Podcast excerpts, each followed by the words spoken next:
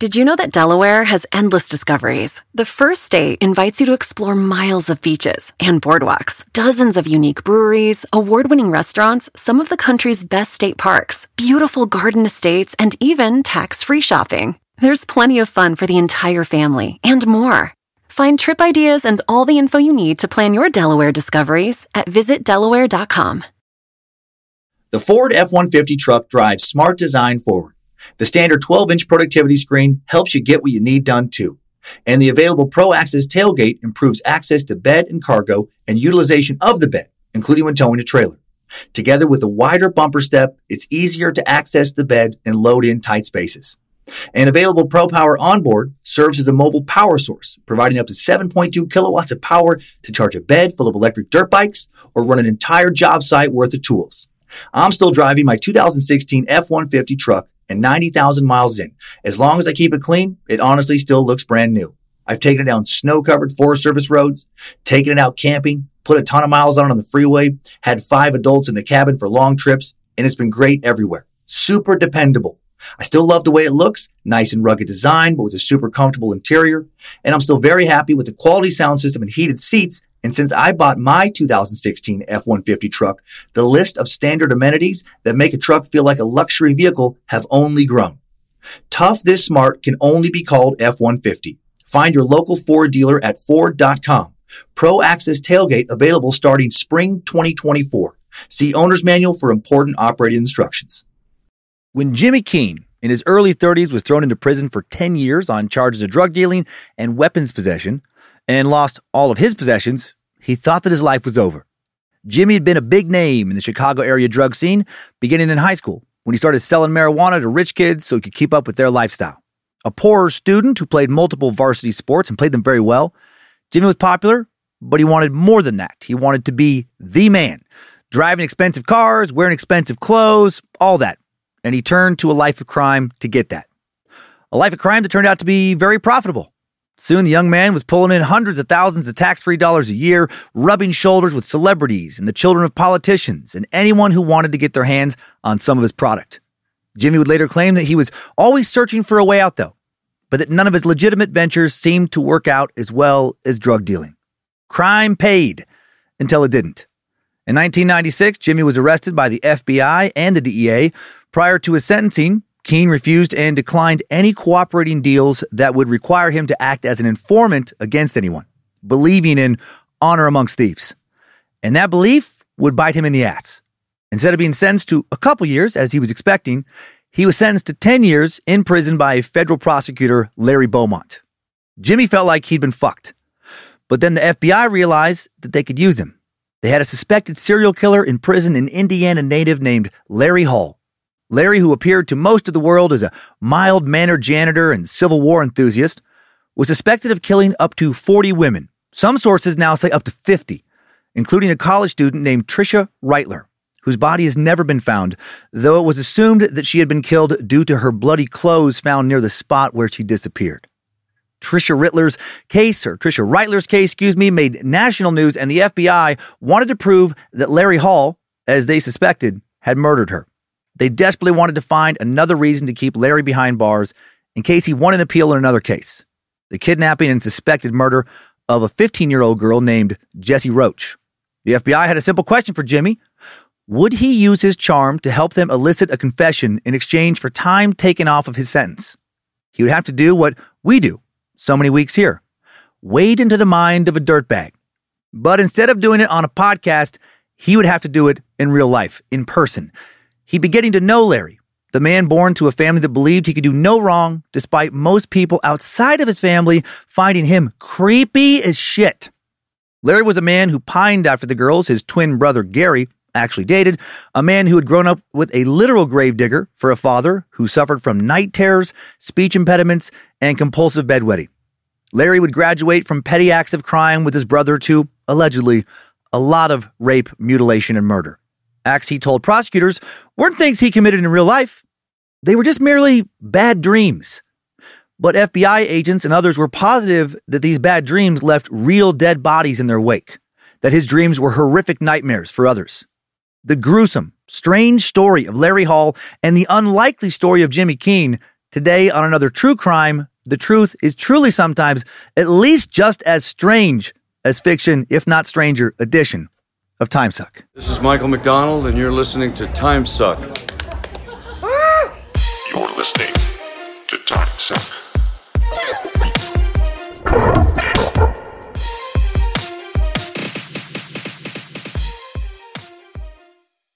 Happy Monday, meat sacks. Welcome or welcome back to the Cult of the Curious. I am Dan Cummins. It's the Suck Nasty, America's foremost Bon Jovi historian and impersonator, capitalist shill, and you are listening to Time Suck. And I don't want to do any announcements today. Going to be uh, cutting back on those and just focus on the sweet, sweet content. Hail Nimrod, hail Lucifina, praise Bojangles, glory be to Triple M, and let's fucking go. Uh, now for a serial killer who is so prolific, well, suspected serial killer. Thought to be so prolific. If the 40 or 50 or so murders believed to have been committed by him are uh, accurate, he's one of the most prolific serial killers in American history. He's nowhere near the realm of serial killers such as Colombia's uh, Luis Garavito, the Beast, uh, proven to have killed 193 victims and thought to have possibly killed over 300. Or another Colombian nightmare, Pedro Lopez. We sucked him. Uh, the monster of the Andes, also thought to have killed 300 or so victims. Mikhail Popkov of Russia also beats him out at 78 proven victims, with 83 victims being his suspected total. But, uh, you know, the total does put Larry Hall in the neighborhood of killers far more well known than he is, like Gary Ridgway, proven to have killed 49 victims, and Alexander Pichushkin, the chessboard killer. We've sucked both Alexander and Gary, who murdered 49. Uh, indeed, Larry Hall may have killed more than such commonly known true crime names as previous suck subjects John Wayne Gacy, 33 proven murders, Ted Bundy with 20 proven victims, and Jeffrey Dahmer with 16 proven kills. It is thought, according to later confessions, that Larry murdered his first victim in 1979 and his last victim would be killed in 1993. That's 14 years of serial killing, averaging about three victims a year. Worth pointing out here that there are simply too many victims to cover in one timeline, while also telling a cohesive, compelling narrative. So we'll include the victims with the most documentation of their stories and those who are most firmly believed to be Larry's victims instead of somebody else's. Let's begin.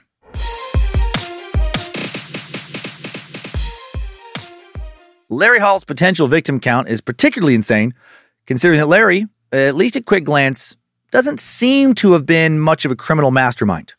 Though he took detailed notes about his hunting grounds, places like college campuses around his hometown of Wabash, Indiana, and made lists for himself of things he had to do, like dispose of evidence and clean out his rape murder van. He also seemed to uh, lose his cool and make easily avoided mistakes. And you could also argue that writing out a list, reminding yourself to clean out your fucking rape murder van, also eliminates you from being a criminal mastermind, right? maybe keep that note uh, inside your head where no one else can, you know, see it, read it. Uh, to do list, March 9th, 1984. Uh, one, uh, change sheets if wet.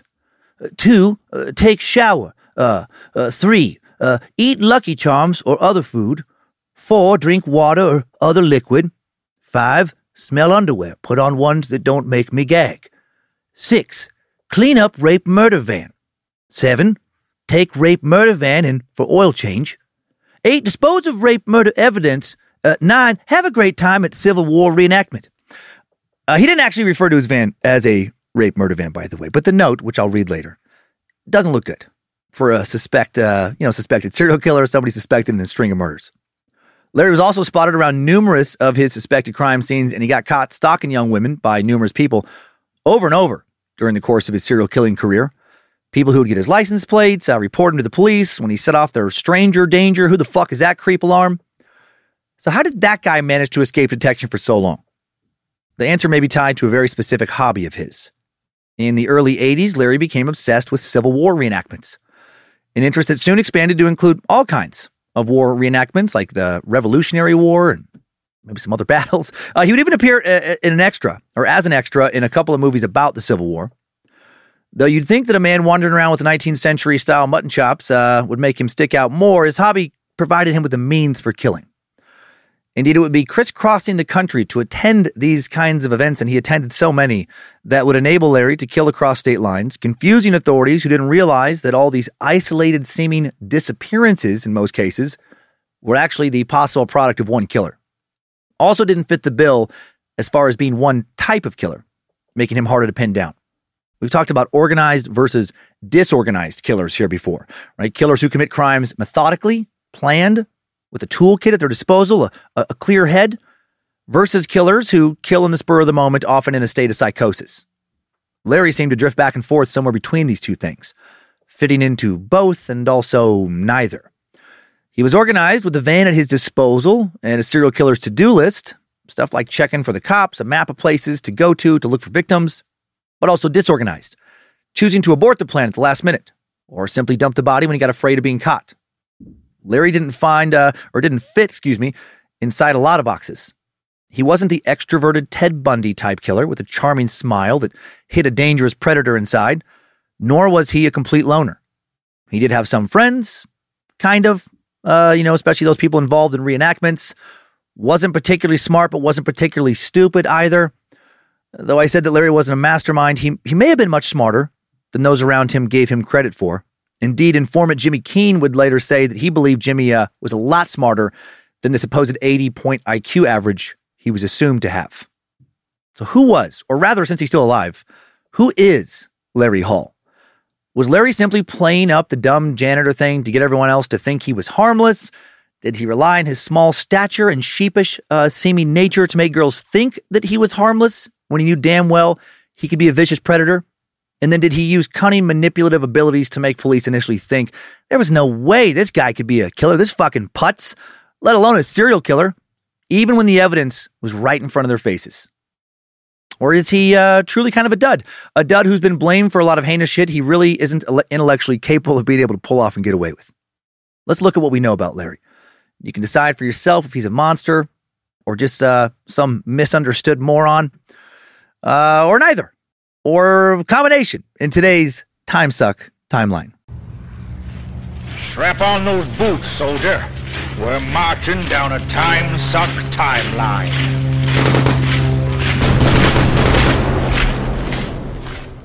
On December 11th, 1962, Larry and his twin brother Gary, they was gotta like have like the same first letter or rhyme. Seems like with so many twins.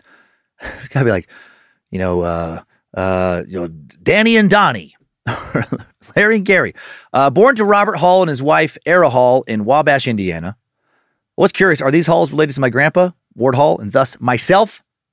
Doesn't seem to be the case according to my uh, family tree at Ancestry.com. Uh, glad for that. Wabash, a town of about 10,000 people in north central Indiana, between Indianapolis and Fort Wayne, about an hour from Fort Wayne, about a two hour drive from Indianapolis. Uh, Wabash's claim to fame is that it's the first electrically lit town in the world which happened in 1880. But a lot of people on the internet uh, call bullshit on that. A lot of people say just the courthouse was lit, not the rest of the town, and that Buffalo, New York was the first town lit up in 1896.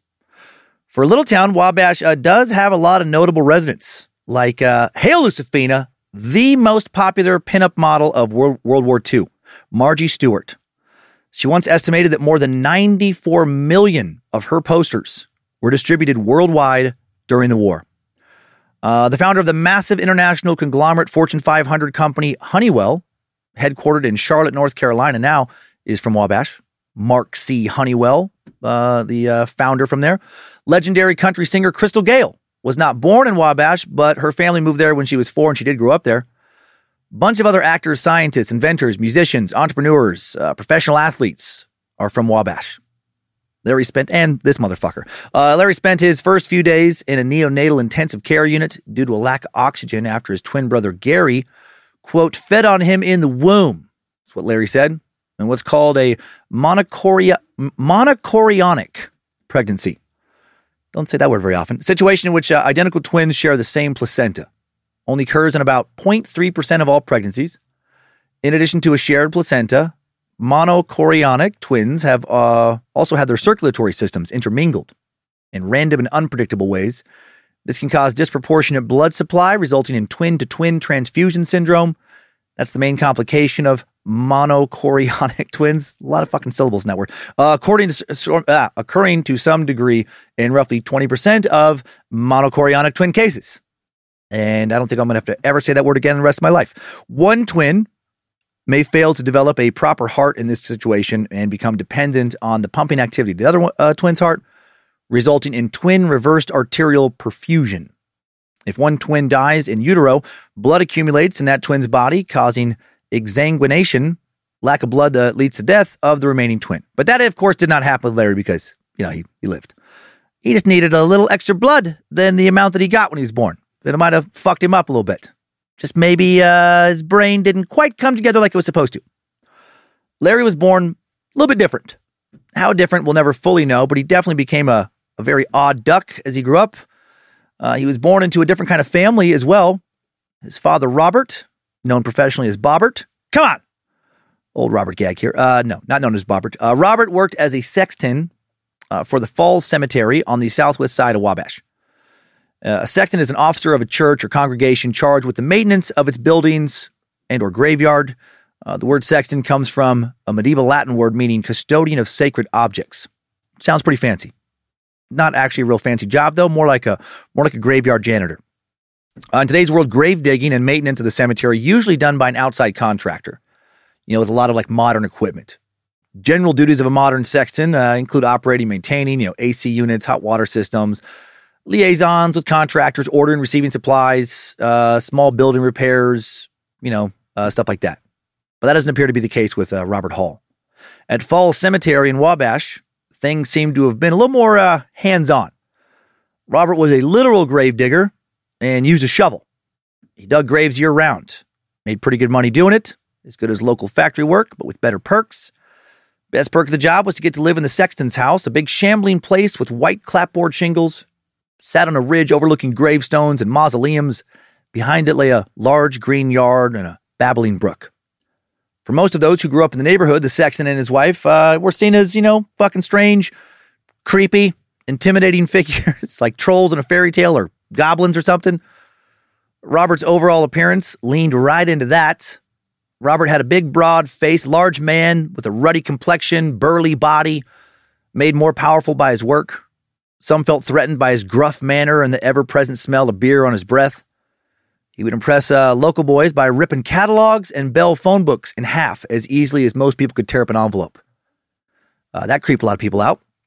Uh, his wife, Larry, and Gary's mother, who was named Era, but went by her middle name of Bernice, was remembered as being a morbidly obese woman with a face described as being pinched and a sharp tongue, especially sharp in defense of her rambunctious twin sons.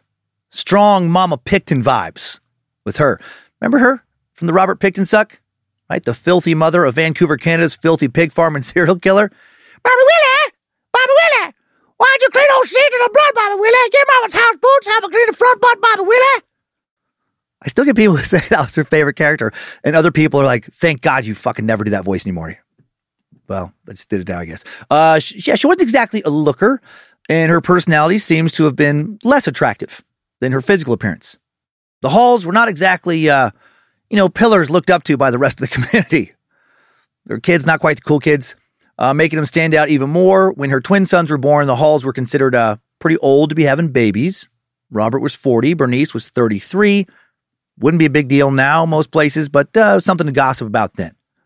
And Bernice already had a 16 year old son from her first marriage, Eugene Chloe, or Eugene Chloe.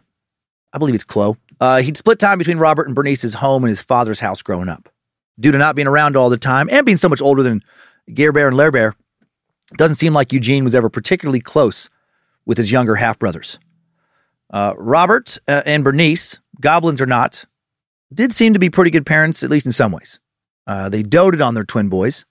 Ross Davis, who became one of the boys' best friends, really Gary's best friend, uh, remembers that he was attracted more to their toys than the twins initially.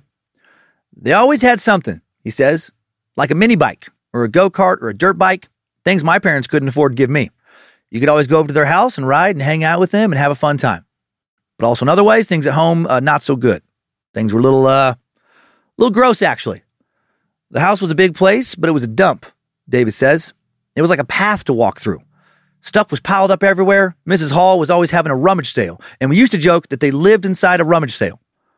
All the years I knew the family, they would eat out uh, every day. Oh, excuse me. All the years I knew the family, I never once saw her do any cleaning. They would eat out every day because she was too lazy to cook. That's why they never saved a penny. he doesn't hold back here. He, he says she was just a big fat lady who sat around the house all day and did nothing but yell and stir up a lot of trouble. Man, don't, don't hold back, Ross. Baba Willa! Baba Willa! Yeah, Mama Hall was, uh, she was dirty. She was filthy even. Also very protective. Apparently, whenever uh, people complained about how her boys acted, Bernice would uh, go full fucking Karen on them. Her little boys could do no wrong in her eyes. And as they progressed through elementary school, they, they did start doing quite a bit of wrong. Started out with fairly harmless pranks, such as leaving a wallet stuffed with money in the middle of the street, then using some fishing line to jerk it back through the hedges when drivers got out of their cars to investigate. And I actually love that. That sounds fun. I remember hearing about similar pranks, but never took the time to try and pull them off. Uh, they next directed their hoaxes at the police. I think this is pretty good. Dressing up dummies and placing them in the gutter as though they were somebody who had just been hit by a car. I know that's fucked up, but it's super funny to me. It reminds me of my buddy Chris and I, uh, I lived in Las Vegas, my freshman sophomore years of high school, playing catch with a little rubber football by the side of a busy road where cars would be zipping along back and forth about 45, 50 miles an hour. And we would intentionally like miss the football, right? Like go to catch it right by the road and throw it, they would throw it really hard, right? Chris would throw it really hard, or I'd throw it really hard at him. And then the other person misses it and intentionally just pegs the side of a car, hits the windshield, maybe rolls into the street. You know, uh, when it would do that, sometimes when it would go under someone's car, it would rattle and sound a lot like gunshots. Scared the shit out of a lot of drivers. Could have really hurt someone. I mean, I guess could have killed someone, but didn't. Uh, not recommending doing that, but holy shit, did we laugh our little miscreant asses off. Uh, meanwhile, at West Ward Elementary School, weird that the names Ward and Hall show up in this episode, uh, Larry displayed antisocial behavior and shuffled academically due to his low IQ, reportedly in the low 80s. Now, low 80s is classified as borderline mental disability on most IQ charts. I think he was actually a lot smarter than that and is. Uh, he was teased constantly for neither being slower than the other kids or at least coming across that way, and for frequent night terrors, uh, speech impediments, had an odd way of talking, and compulsive bedwetting. According to his brother Gary, Larry never had any friends or any girlfriends. And I know I just mentioned a childhood friend earlier. Uh, when I say friends, it seems like the, the people that are mentioned as friends uh, are friends of Gary and maybe just tolerated Larry. Gary did not struggle through childhood the way his twin did. He had above average intelligence, good hygiene. Apparently, not the case with Larry. Uh, uh, he was good uh, looking, popular enough with some of the girls as he got older. It wasn't a jock, didn't play in any teams, but you know was athletic and cool enough to be popular with other boys. He was the good hall kid. Larry was the black sheep of a family that included a grave digger who ripped phone books in half with his bare hands and a morbidly obese matriarch who seems like she may have had OCD hoarding issues and maybe some anger issues. As Larry and Gary got older, Larry Bear and Gare Bear, uh, their pranks led to crimes at the age of 15, the Hall Bros were arrested for breaking the windows of a downtown storefront. Later, Larry would be suspected of additional acts of burglary, arson, other petty crimes around Wabash. Wabash Detective Ron Smith and his partner were assigned to most of these cases, and they would end up questioning each boy individually. Uh, usually, teenagers crumble quickly under those uh, conditions of questioning, Smith says. But with these guys, he said, took a long time before we could crack the Hall brothers. They were just kids, but they held up better than hardened criminals even over something as petty as broken windows. I think that's something to remember going forward. I mean, these dudes wouldn't easily confess over or, you know, confess to something as small as a, as a broken window. How hard might one of them work to keep a murder secret or a whole bunch of murders? Smith said that Larry was the first to crack and later explained that he confessed only to get the cops off his back and that most of the damage was really done by Ross Davis's older brother. Whatever the truth, the Halls were the ones who had to cough up $500 for the damage, which was then a hefty sum, and Larry had to earn it back by mowing the lawn for his dad. And the boys were apparently terrified of their dad, uh, who by this point was an alcoholic who, if not physically abusive, was just a big, intimidating dude that they worried, you know, might crack open a can of whoop ass on him.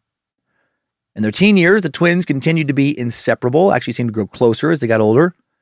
As teens, they bonded further with a shared passion for hobbies that followed them into adulthood, began with collecting old beer cans which apparently was a craze that swept through a lot of the uh, American blue collar communities in the 70s.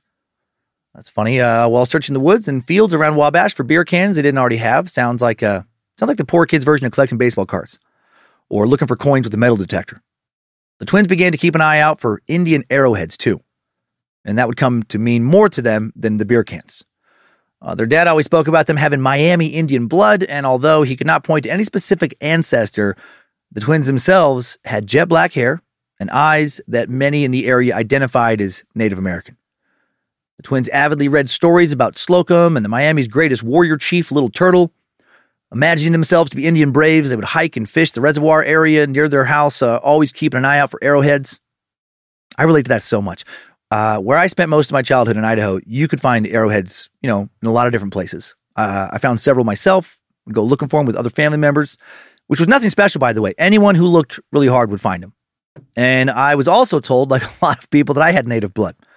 Uh, nope, Turns out I don't. According to 23andMe, uh, I also sometimes would wander through the woods pretending I was, you know, like following the footsteps of some proud warrior ancestor that, you know, it turned out I didn't have, but fucking cool as shit to think about then.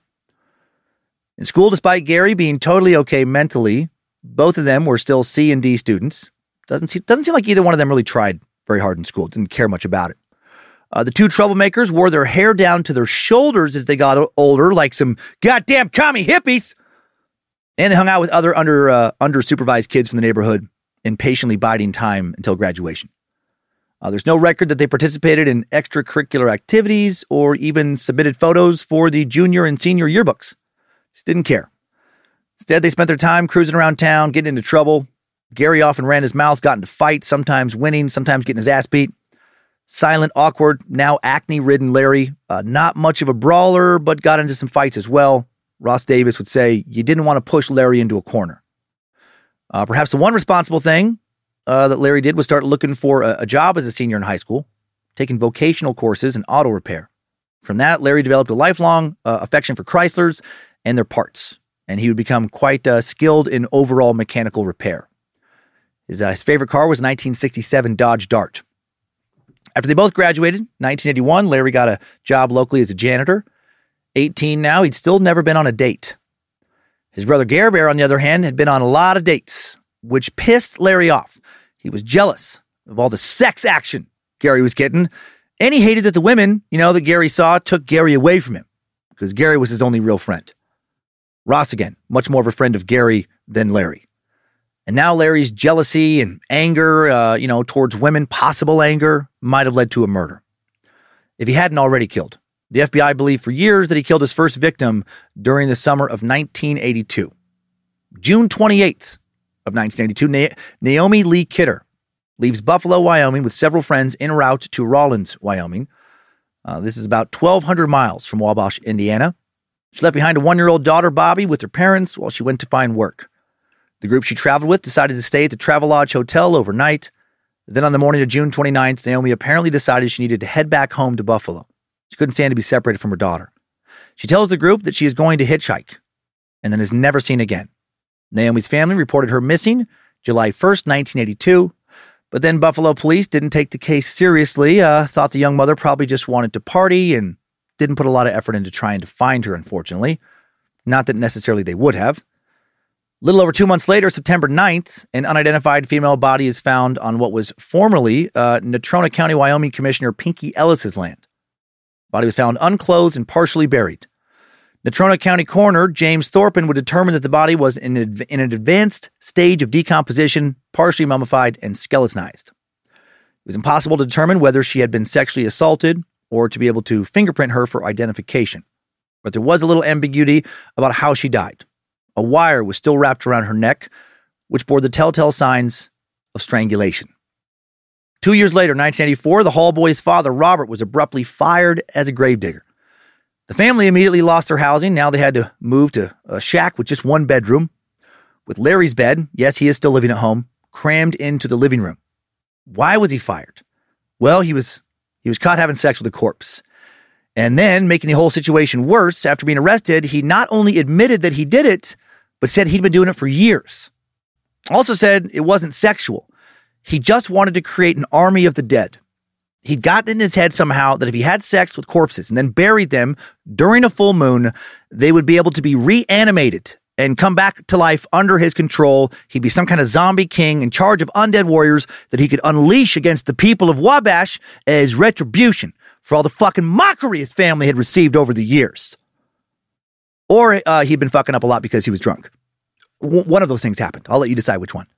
Uh, Robert's drinking had begun to impact his work. He'd been doing shit like putting bodies in the wrong grave sites and just calling it a day. Whatever, they're dead.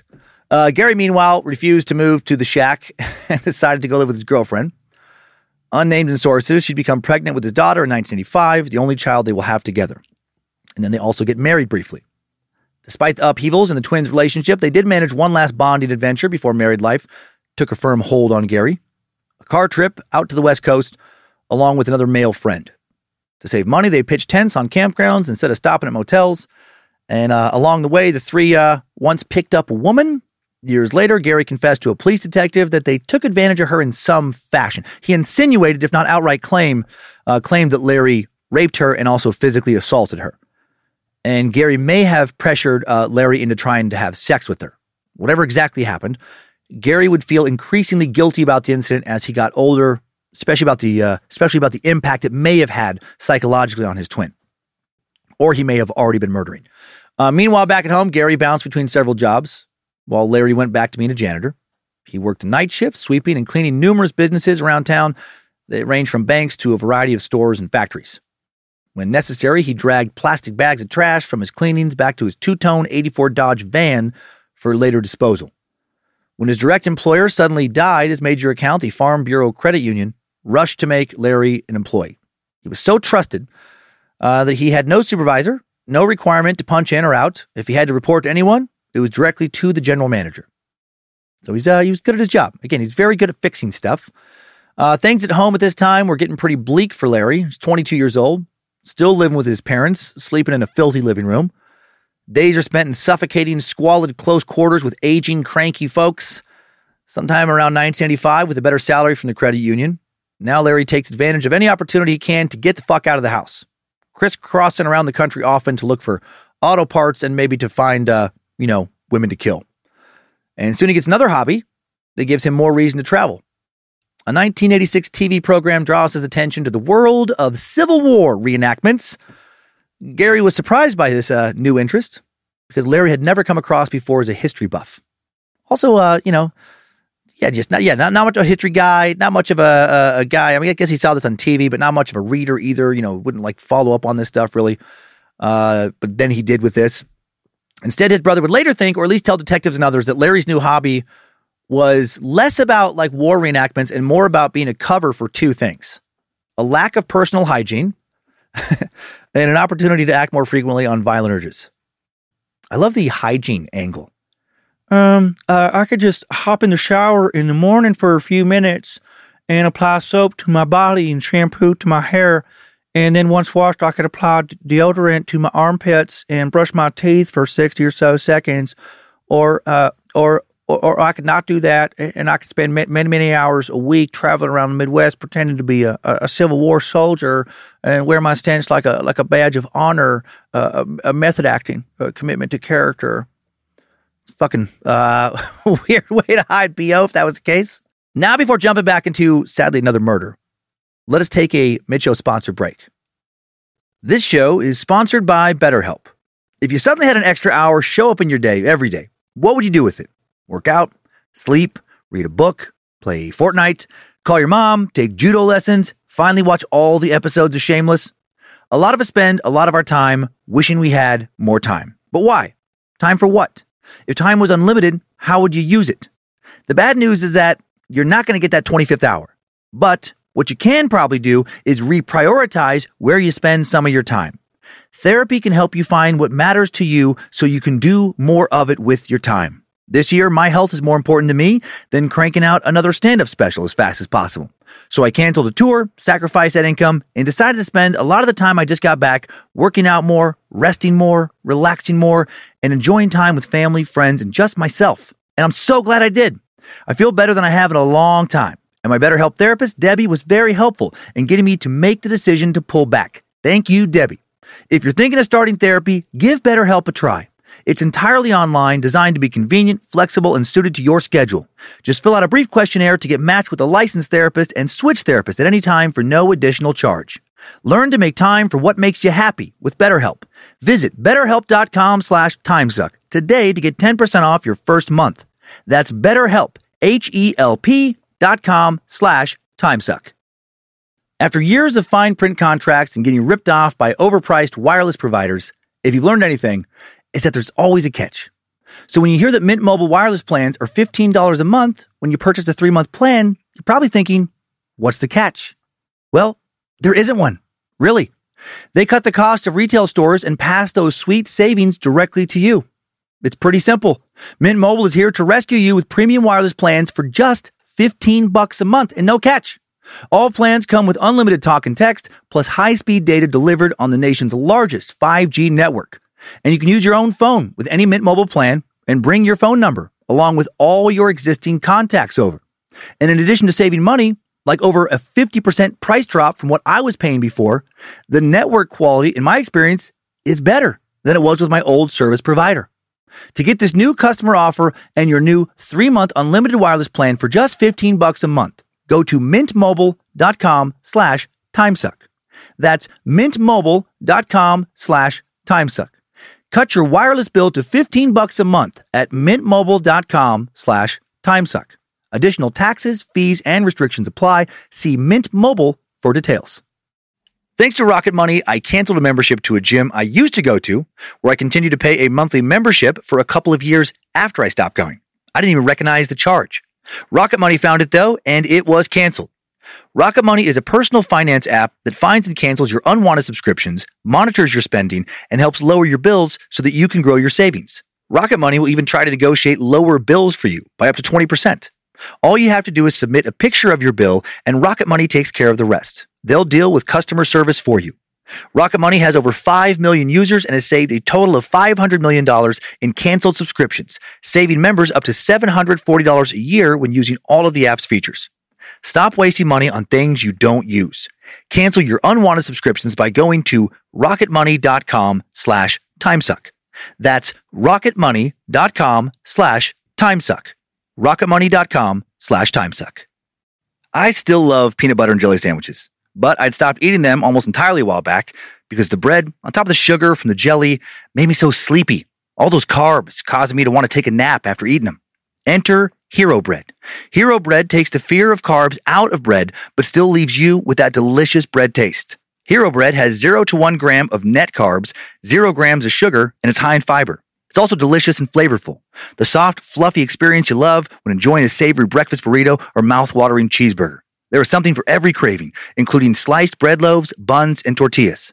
And there are monthly small batch drops of indulgent favorites, like the 2 grams of net carbs Hero Croissant or the 1 gram of net carbs Hero Cheddar Biscuit. I had a loaf of Hero Classic White Bread delivered last week. Soft, fluffy, and delicious. 5 grams of protein per slice, and it's high in fiber. And the best part? Hero Bread doesn't taste healthy. It tastes like bread. It's great. Don't give up on being a breadhead. Hero Bread is offering 10% off your order. Go to hero.co and use code TIMESUCK at checkout. That's TIMESUCK at H E R O dot C O. Thanks for sticking around. Thanks for listening to our sponsors. If you in fact did, we return now to the fall of 1986, where Stinky Boy, Larry Hall, is uh, likely snuffing out another young life. September 6, 1986, another murder is uncovered. The body of a young woman found nude, strangled, sexually mutilated, mutilated after death, in a cornfield near Summerfield, Illinois, by a farmer.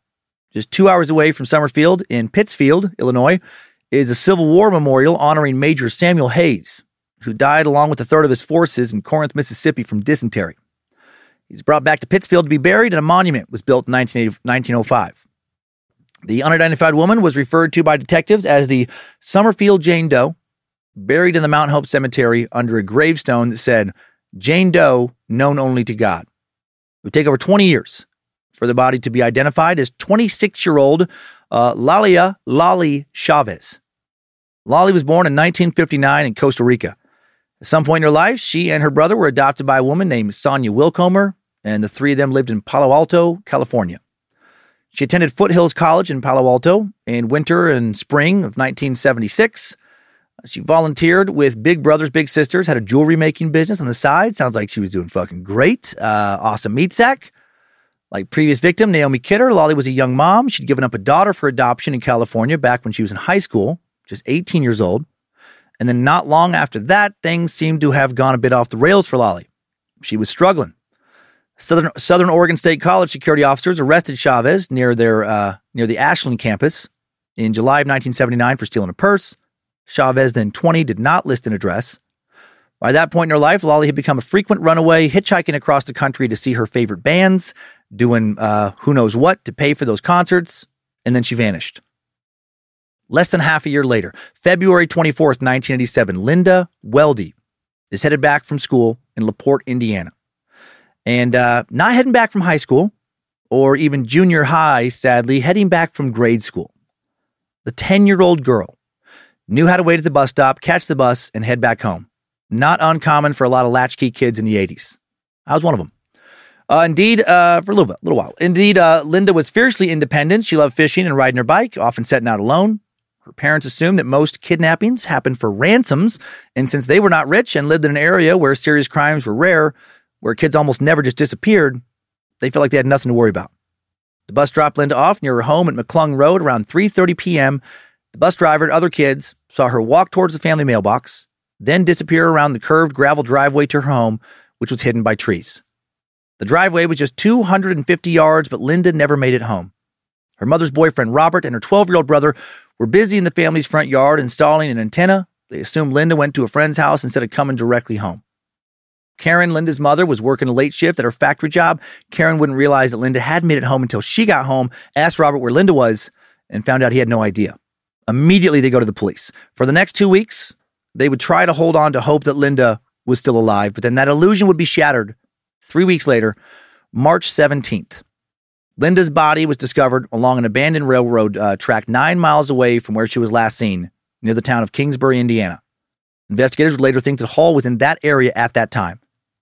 Just like they think he was where, or easily could have been where, all the other murder victims I've mentioned and Will mentioned uh, were when they died or disappeared.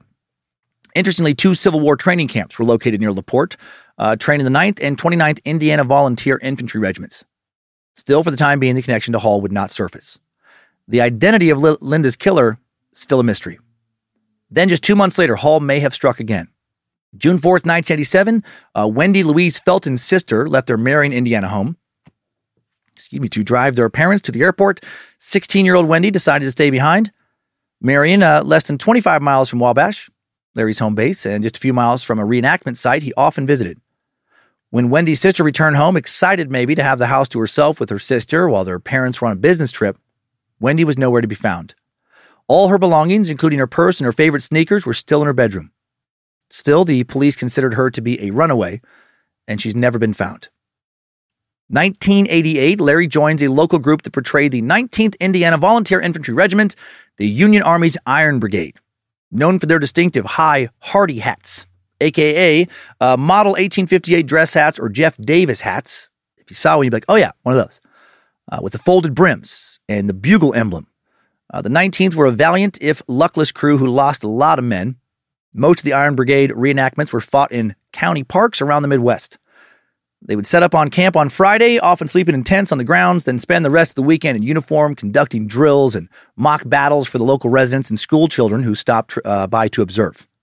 For Larry, the events were a welcome break from his solitary lifestyle, offering both camaraderie and a ready-made antidote for his limited social skills. It was sort of like um, large-scale D&D uh, cosplay. Uh, since reenactors were supposed to not only behave like Civil War soldiers in training exercises, they were also encouraged to create uh, elaborate alter egos and backstories with jobs and families appropriate to infantrymen from Indiana in the 1860s.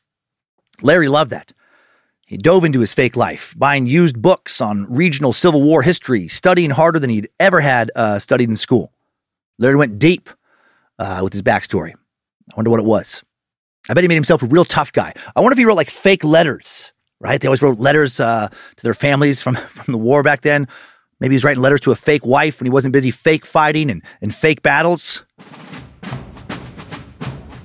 December 16th, 1862.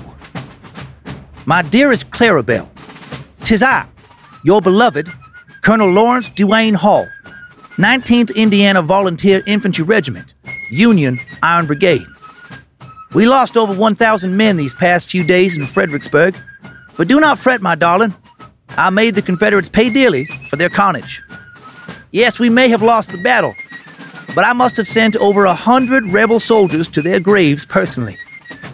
My musket jammed early in the fray, and I was forced to go hand to hand, stabbing many a wild eyed, battle hardened Confederate with my bayonet. And when that broke, I used my fisticuffs to knock many a man from this life to the next. Oh, the humanity! Oh, the horrors of war! Truly, it may be considered the most cruel and awful scourge which can befall a nation. Heaven grant there be an end to it soon. Also, all the soldiers talk constantly about how cool I am, like, like the coolest colonel they've ever seen by mouth, the most fearless, most muscular, and sexy. I showed them a nude photograph of you that you sent to me, dearest Clarabelle, and I hope you are not too displeased. Some of the men fainted due to your natural beauty. The men are very excited for me to return home from war and make love and have children with you.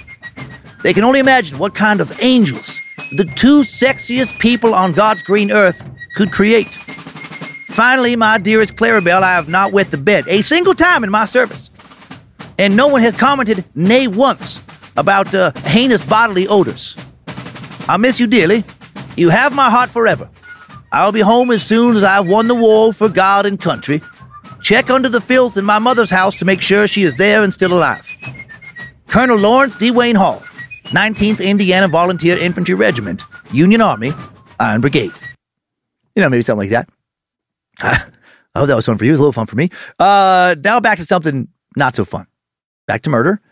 Uh, another young woman goes missing. 19 year old Paulette Sue Webster was walking home from a friend's house in Chester, Illinois, 11 p.m., September 2nd, 1988. Wearing a light sweater, jeans, white sneakers, she hurried along, maybe a little frightened. She's only about five feet tall, about 110 pounds soaking wet. She had spent the last couple years bouncing around between her parents' home, uh, her uncle's house in Wyoming, and a roommate situation in Chester. Couldn't afford to live away from her parents' house long term. Adult life was proving to be, uh, you know, uh, was not, excuse me, proving to be what Paulette had hoped it would be. A lot harder than she expected it to be. Recently, a couple of her friends had gotten pregnant, and Paulette, who had surgery to remove a growth from her abdomen, was starting to believe she might be infertile, as doctors had implied she might be. All of that made her sad, but she was uh, still determined to give, you know, her best shot. She liked her job working as a housekeeper, had plenty of pets to keep her company. But then that night, she disappeared. Uh, she'd leave behind all her personal belongings, including her clothes, purse, driver's license, dog, bird, and cat. And she also remains missing to this day. Following year, something exciting happens in Larry's life. The 19th Indiana, the reenacting group to which Larry and at this point also Gary belonged to, looked so authentic they were invited to become extras for two Civil War movies Glory, filmed outside Atlanta in 1989, and then much later Gettysburg, uh, shot near the historic battlefield in 1992. Glory, though not nearly as lavish a production, became the more rewarding experience for Larry. Fellow infantryman Michael Thompson hitched along with the Halls for a ride to Georgia. And yes, Halls, plural, right? Gary going to be in the movie.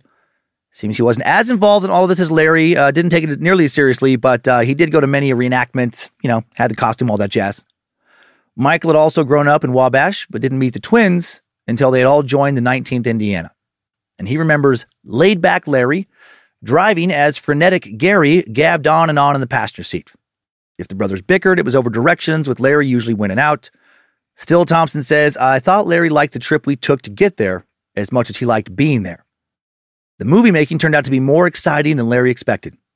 It was actually my first reenactment combat, he later told a reporter for the Marion, Indiana uh, Chronicle Tribune. I learned a lot, but it was also dangerous. Usually, reenactment bayonets were dull, brittle pieces of metal intended for show, but those wielded by soldiers in the film were sharpened steel, and one nearly stabbed Larry as he backed up into it. And he found the pyrotechnics for cannon blasts more frightening. Uh, he, this guy, he, uh, he told a reporter, they had a stuntman in front of me during one scene. He was blown six feet into the air by an explosion. It was planned, but even that seemed dangerous. Oh, Larry. July 18th, 1863. My dearest Clarabelle, I have just survived, barely, the second battle of Fort Wagner. Alas, the North has lost again, but not because I did not fight for God and country with valor and honor. At one point, from a mounted position upon my war steed, when I ran short of ammunition, I threw my musket like a spear and pinned not one, not two, but three rebels to a large oak tree. Then I unsheathed my saber and began to chop. I try not to take life when I can avoid it, and instead of cutting off heads, I merely removed arms, perhaps 40 or 50 sets, so that my enemy may live but never bear aggression against the Union nor myself ever again. I miss you, dearest Clarabelle. Did you do as I asked and set up a photo shoot in the barn with the sex swing and the leather corset? Also, I'm proud to say I've still yet to wet the bed. Not even the slightest tinkle. I hope you are as proud of me as I am of you. You have my heart forever. I'll be home as soon as I've won for God and country. Colonel Lawrence Duane Hall, 19th Indiana Volunteer Infantry Regiment, Union Army, Iron Brigade, and also movie star. Uh, the summer of 1990, Larry starts immersing himself that much more deeply into his fantasy life. By October of uh, 1990, he appears with full mutton chop sideburns. His bid, as he later explained to a reporter, to get promoted from fake foot soldier to fake commanding officer in local reenactments. He really wanted to portray General Ambrose Burnside, an Indiana native, whose distinctive facial hair made him the namesake for both the hybrid half beard mustache as well as the more ordinary sideburns, you know, his name inverted. Hall would not get the part, though, because as he later discovered, the general was six feet tall. His height was unusual for the era and as much a distinct part of his identity as his facial hair. I can't find a definitive listing for Larry's height, but it seems like he was somewhere between about 5'3 and 5'6. Wonder how upset he was about not getting to portray uh, Burnside. August 27th, 1863. Dearest Clarabelle, I find my spirit low and my body overtaken with rage today. I'd hoped to write you as a general, General Burnside. But alas, I remain Lawrence. Am I still sexy? Yes. Am I still extremely cool? Of course. But I'm also but a colonel. I fear I've grown mutton chops for naught. Please, as a consolation prize when I return home after winning the war, allow me, perchance, my beauty, to bury my very thick and manly mustache into your warm and bushy pussy. Our hairs entwining together until two have become one, and I may wear your womanhood like a mask.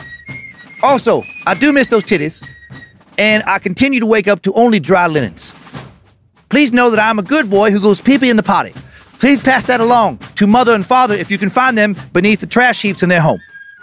Uh, Larry kept uh, the Burnsides, believing they helped uh, him look more authentic even if he had to remain in the infantry. I know, I know in the letters he's a colonel. I want him to be a colonel. And when he encountered Snickers and stares in the real world, he simply retreated back into his fantasy world again. Now let's talk uh, about a young woman named Michelle Dewey. Uh, as a young girl, Michelle had written a book about her dreams for adult life. She wanted to grow up and have a baby. So uh, she would have a son, Will, with her boyfriend. According to friends and family, she lived for that little boy. He was the love of her life. Also in the book, she jotted down some fears, and one of them was that a creature would kill me. And in a, you know, in a way that seemed to have been proven true. July 1st, 1991, 20 year old Michelle was sunbathing in the backyard uh, of her home in Irvington, Indiana, suburb, in, suburb of Indianapolis on South Downey Avenue. She was sitting in a lawn chair while her son Willie played in the wading pool on a picturesque summer day. Later that day, a babysitter would find Michelle strangled in her apartment. Willie was in a back bedroom with the door wedged shut uh, luckily unharmed. The babysitter immediately called the police. That day, Hall had been in Indianapolis after seeing an advertisement for a Dodge 1982 blue van with a 218 engine and an asking price of about 15, well, of about of $1500. Authorities would come to suspect that he'd spotted Michelle sunbathing in the backyard and then later went into her house and murdered her. Just very impulsive. A couple of months later, January 9th, 1982, or 1992, the body of 18 year old Holly Anderson just making sure. Okay, just making sure I was in the right decade there. Um, yes, 1992. The body of 18 year old Holly uh, Ann Anderson was discovered dumped along a rural road near Perrysville, Indiana. She'd been fatally stabbed in both the chest and abdomen. She'd been last seen earlier in the evening, January 8th, when she went by a Danville liquor store her, where her boyfriend worked. She agreed to return to pick him up at midnight, but then never arrived. Holly's car was found behind a church two days later in the 500 block of East Main Street. Another discovery, her wallet, made almost two months later in a wooded area along Grape Creek Road south of Danville. I just want to say, you know, after covering a lot of crime the past seven years here, and just being intrigued, like many people, by true crime before that, uh, after you, you know, you all have likely listened to so, so many true crime episodes, uh, I, I think we can all become so very jaded to all this, right? Like Holly Anderson can just read as just a name, not a real person. And Larry Hall, you know, the murder, just another name they can all, at least to me, seem like actors in somebody's play, not real flesh and blood people like you or I, not fellow meat sacks with dreams and secrets, friends and families, uh, favorite meals and movies, scars and imperfections, beating hearts and uh, lungs sucking in the same kind of air that you and I breathe right now. What an end, you know, Holly likely met.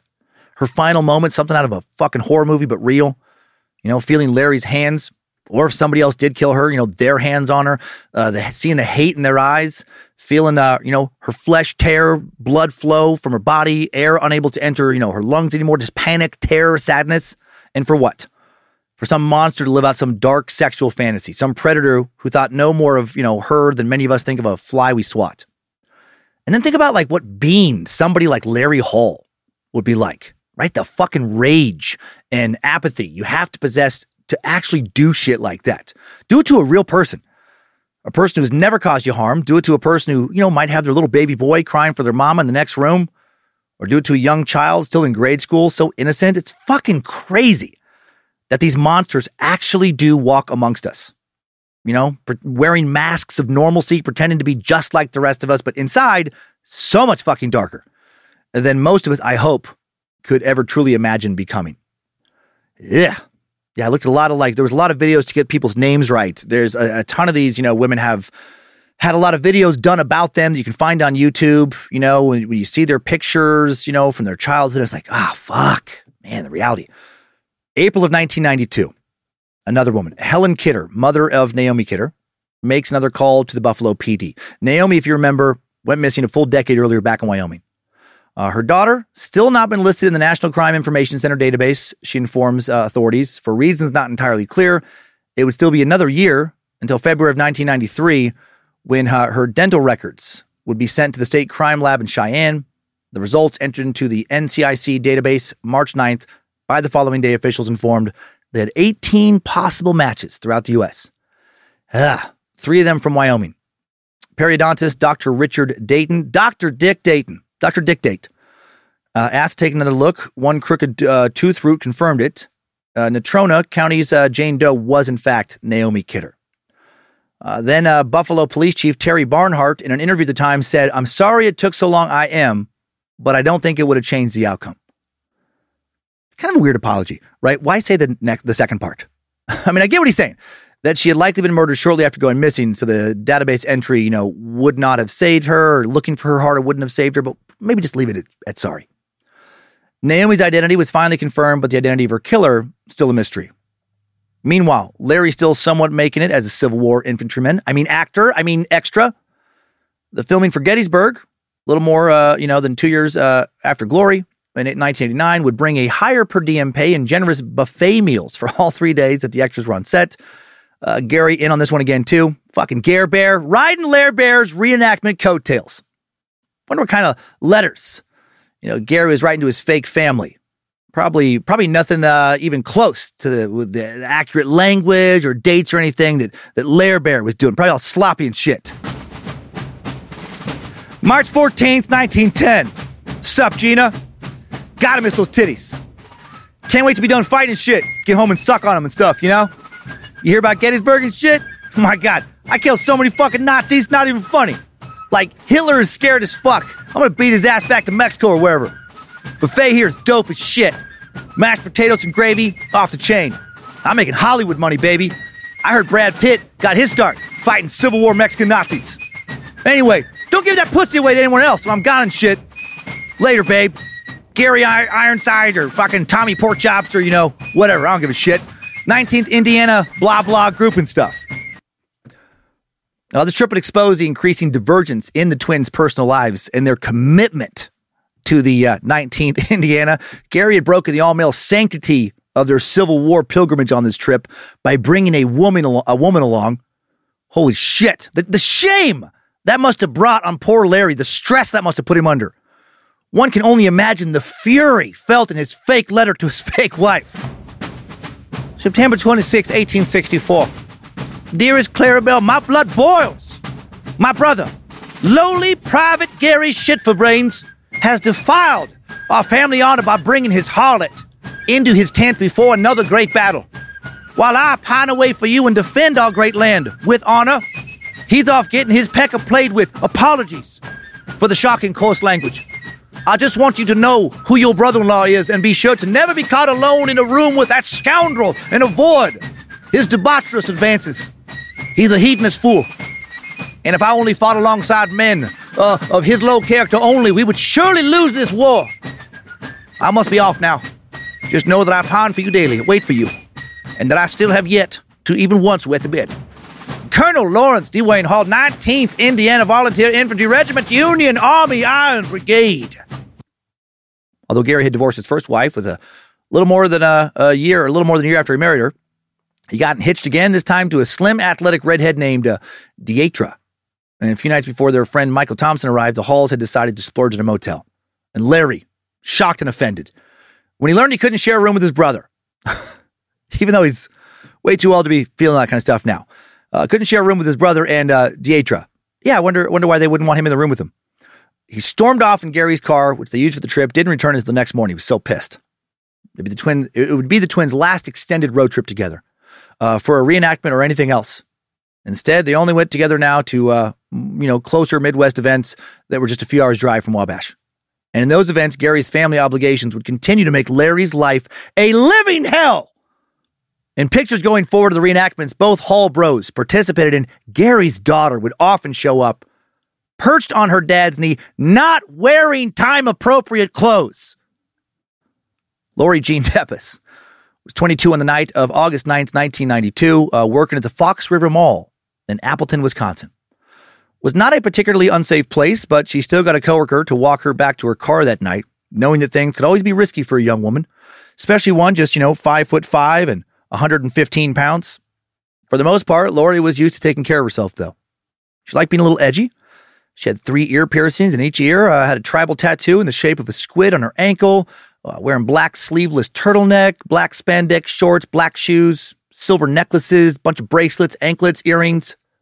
Her vehicle, I can, I saw a picture of her, and it's very much like how I remember everybody uh, dressing around this time, or the the cool kids, the cool girls. Uh, her vehicle was later heard coming into the parking lot of her boyfriend's apartment complex, located at 310 West Wilson Avenue.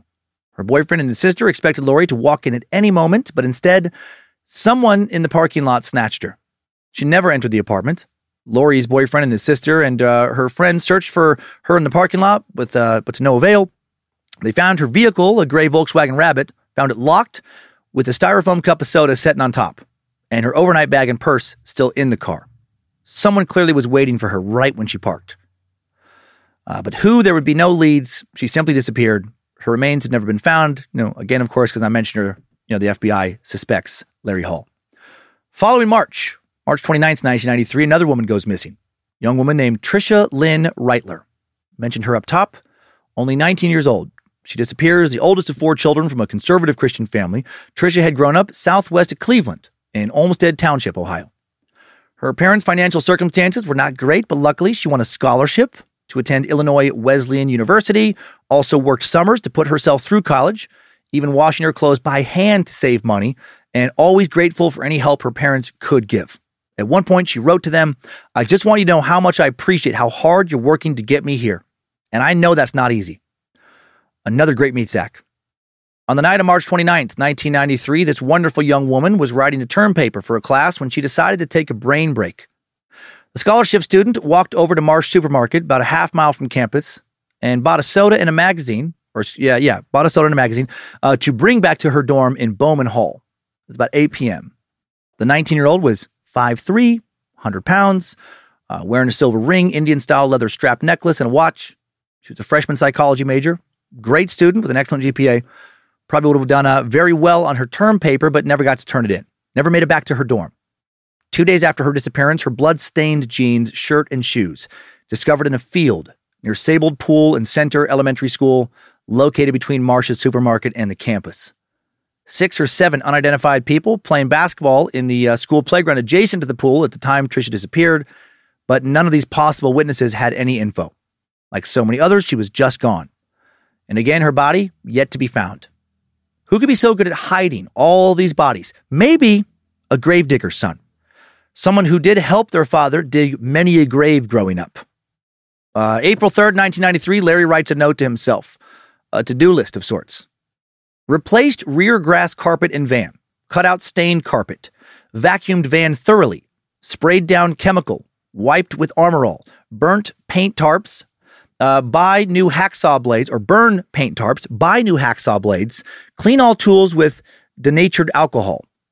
The final lines in the entry were take tires off and clean mud from under fenders. 700 West Francis Slocum Trail. All right, this is a little suspicious in light of all of this stuff. Uh, now, a possible suspect emerges in the Tricia Reitler case, but it's not Larry Hall. Marion police were convinced that they had the right guy when they arrested Tony Searcy, a 28 year old who failed a lie detector test and had a criminal record for stealing copper from train depots. Stealing copper is a long ways from murder, but okay. Tony also outspoken about what he felt was the current state of Christianity in America, and IWU faculty claimed that he had developed frightening apocalyptic views during his four semesters at the school. Prosecutors were convinced they had their guy.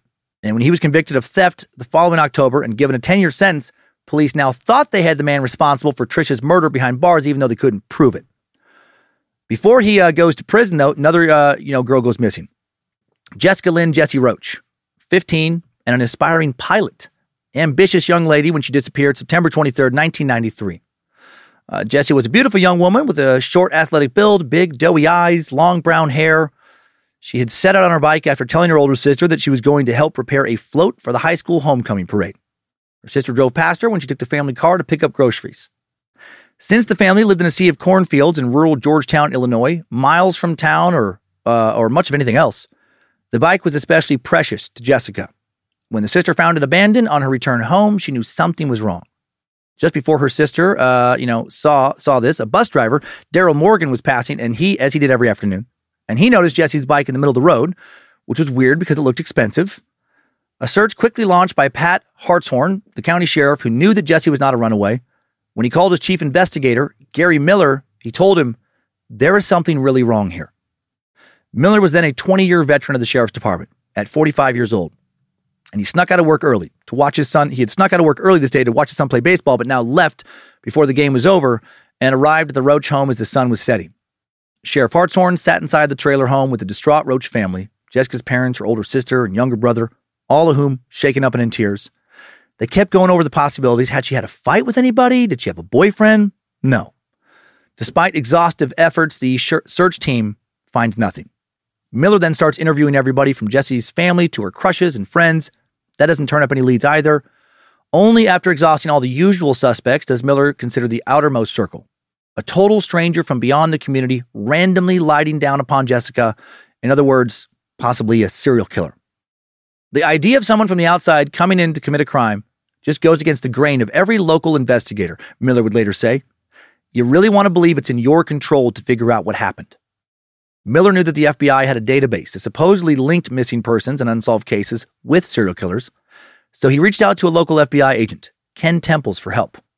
Together, from Temple's office, they called Quantico, Virginia to speak to one of the Bureau's profilers, answered a few questions about Jessica and the circumstances surrounding her disappearance, then listened to the profiler clack away at a computer until he confidently concluded, nah, she's a runaway. Miller could only roll his eyes and disagree. Without a body, that assumption, though, would be uh, hard to prove wrong. Almost seven weeks later, a body would be found this time, November 8th. Jessica's ravaged remains recovered from a cornfield across the border near the town of Perrysville, Indiana. Unfortunately, a farmer's combine had accidentally crushed her body, so experts could not determine a cause of death. Even just getting an ID was hard now, but luckily or unluckily, Jesse's parents had a fingerprint kit Jesse had once used in elementary school. The prints matched. A couple weeks after the discovery, a witness reportedly then came forward to claim he had seen a man walking out of the cornfield and towards a van on the night of her murder, but he could not give a detailed description of the man or the van. As months passed, no other leads surfaced. Still, Miller could not let go of the investigation. Maybe because it was the first kidnapping and murder he'd ever handled in a lot of years on the job, or maybe because his own son was Jessica's age. He would later recall Every day when I woke up in the morning, the first thing that occurred to me was the Jessica Roach case. In his greatest act of desperation, Miller even brought in the producers of the America's Most Wanted TV show, a Hail Mary pass that police would only make when they felt, you know, all other options had been for, foreclosed. It was another painful ordeal for the publicity shy Roach family, but at least they knew, you know, or had full faith in the county investigators' intentions to turn over every possible stone. Meanwhile, around the same time Jesse's body is discovered, November 19th, 1993, Larry Hall is in Rochester, Indiana for a Civil War reenactment. Uh, soon he would be focusing on a new target. Abby uh, uh, Marriage, uh, I've never seen that last name, the last name of actually Marriage, and Kaylin Hoskins, 13 and 15, were riding their bikes when they noticed a tan van with brown stripes following closely behind them, and then they rightly started to get creeped the fuck out. The girls cut through an alley to avoid the van to go to Kaylin's house. Abby called her grandma, who immediately called the police. Abby's parents went out looking for the van. Hopefully, her dad had a fucking shotgun while they did that. And when they found the van, the driver turned off his lights because he knew they were watching. The van tried to escape, but he got stopped at a red light, and Abby's mother called the police and was able to give them the license plate number. Hail Nimrod! Uh, she would not be the only one to do that. Within the same, within a couple of days, uh, Amy Baker was out rollerblading near the spot where Jessica Roach's body was found when she noticed a brown and town, a brown and tan van passing by her numerous times. Got closer, much slower each time it passed. Thinking fast, uh, Amy saw a motorist whom she knew stop the car, told them that if they didn't hear from her in 45 minutes to contact her parents, have them call the police with a description. Amy also remembered the license plate uh, 85B 3752, Larry Hall's license plate number. With all these reports about Larry Hall, Wabash PD decides, you know, time to have a little talk with him. Between March of 1994 and November 15th the same year, Detective Phil Amones of the Wabash Police Department would have several conversations with Hall.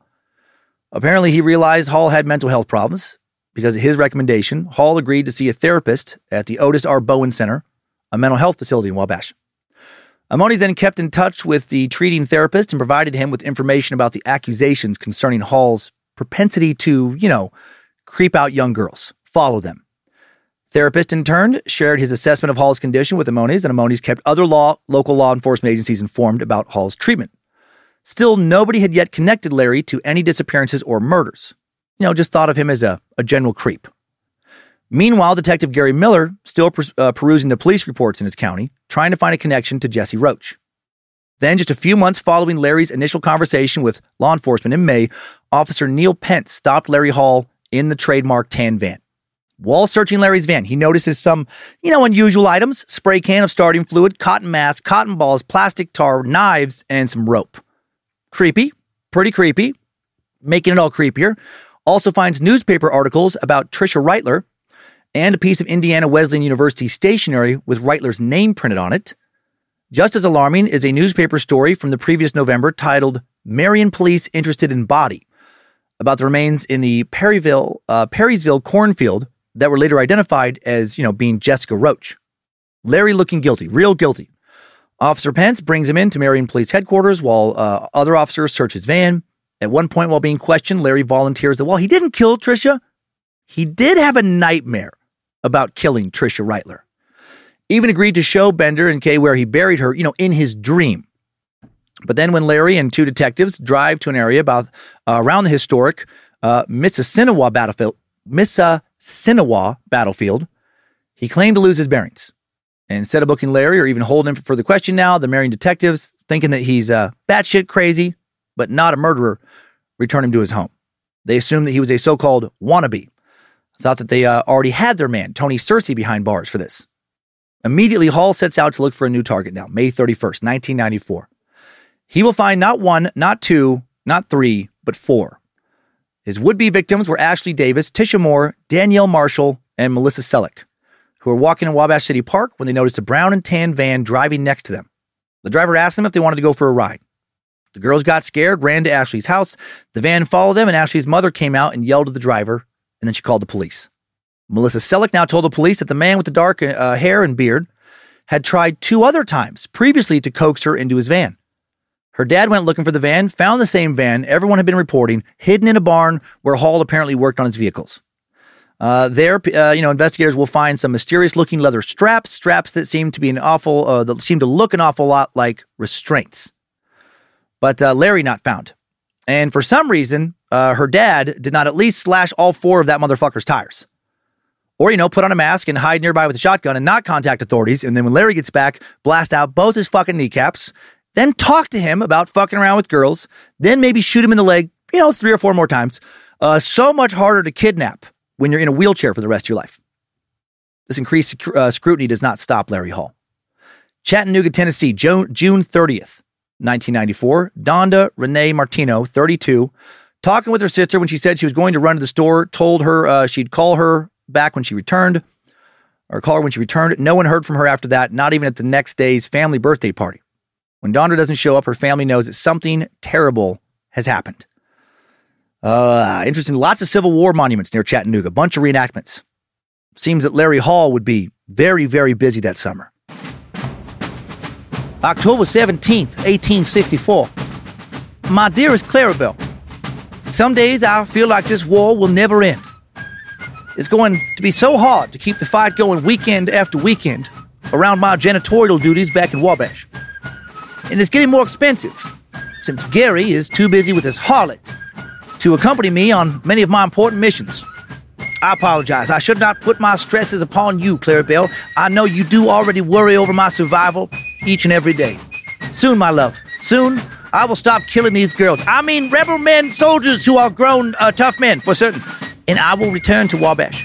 Once the North has won, and we will no longer sleep in my parents' trailer's living room and have to dance around piles of trash and fear the rats that nibble upon our toes as we slumber. My heart continues to belong to you. And I remain a good boy who goes pee pee in the potty. And I still have yet to wet the bed. Colonel Lawrence DeWayne Hall, 19th Indiana Volunteer uh, In- Infantry Regiment, Union Army Iron Brigade. Back to real events now. Uh, Mid July, a 14 year old girl named Sarah Ray Bame is on her way to a friend's house in Beaver County, Pennsylvania. Doesn't make it. A hunter will later find her skeletal remains near Deerfield, Ohio, at Berlin Lake in Portage County. And on July 24th, 13 year old Natasha Crockett and her 10 year old sister Nicole were playing with their cousins across from their home when they notice what are the odds? Tan van parked across the street. Driver seemed to be writing something down. Then the van pulled up to the girls, asked them if they knew where Woodlawn Street was. When they said no, the man asked Natasha if, uh, you know, they'd like to go for a ride. They said no. Awesome. Great job. And ran home. Also awesome. Once again, these girls tell their parents about the van and they manage to get a license plate number. And of course, it's Larry's license number. Uh, no arrest is made, though. Not illegal to be a fucking creep talking to kids. August of 1994, Hall may have murdered again. August 8th, 18 year old Shailene Marie Farrell left her home in Piqua, Ohio to go to a pick and save grocery store. Her 1981 Chevrolet found in the parking lot, and she has still never been found. Less than two weeks later, August 21st, the nude body of Catherine Menendez, rising high school senior in Beloit, Ohio, uh, is found by a gas company employee working near the Berlin Reservoir in Portage County. Autopsy showed she had been raped, tortured, sexually mutilated, and strangled to death. In the November that followed, the remains of Sarah Bame were found less than a mile away from where Menendez was dumped. And less than two months after the killing of Menendez, another girl found murdered in Rochester, Indiana, with similar mutilation injuries. Uh, she was 20 year old Carrie Ann Smith. Her body found on the north side of the Tippecanoe River. She had been last seen in South Bend, Indiana, where she lived. Like with so many others, an autopsy revealed Smith had been beaten, strangled, and sexually mutilated. The following month, the FBI found a note in Larry's van mentioning uh, Menominee, a public access area less than half mile upstream from where Carrie Smith had been found. He would continue stalking and potentially killing several Jane Does, allegedly, from this time period until the end of October 1994. Finally, October 28, 1994, uh, almost a full year after Jessica Roach's murder, Gary Miller comes across a report about the girls who'd been harassed by a man in a van when riding their bikes down a Georgetown street. When Miller looked into the license plate number, he saw that the plate had been called up three times by other local police departments, something they tend to do if they catch an out of state vehicle aimlessly cruising streets. And the van is registered to Larry D. Hall. On a hunch, with only the license plate information, Miller calls the Wabash Police Department to talk about the van's owner. He was ultimately connected to Detective Sergeant Jeff Whitmer, who not only knew Larry Hall, but readily admitted that he grew up with him. Miller filled him in and asked, Can you think of any reason he would be in this area? Whitmer replied, Do you have Civil War reenactments over there? He travels all over going to those. Miller didn't have a clue. Uh, he next called the county parks department and was told that they did not host Civil War reenactments. But just as he was about to hang up, uh, Miller later remembered the guy said, You know, we did have a Revolutionary War reenactment. It was held a year before at the Forest Glen Park just outside Georgetown, and on the weekend preceding the Monday that Jessica disappeared. Moments later, Miller is back on the phone with Jeff Whitmer, who tells him something else about Hall. Although Whitmer considered him a harmless weirdo, Hall had been a suspect in another missing person case, that of Tricia Reitler, 19 year old girl who had apparently been abducted six months earlier from her college campus in Marion, just down the state highway from Wabash. Miller was familiar with that case because it had made national news, and because a few missing persons flyers had crossed his desk with Reitler's photo. But Whitmer was quick to minimize Hall's involvement with Reitler, saying they might have looked at him, but they're tied into another suspect. I think they know who did theirs. Miller was not so sure about this other suspect. He was getting real suspicious about Larry Hall. When Miller now asked if Hall would be uh, able to submit to an informal interview, Whitmer assured him that would be no problem.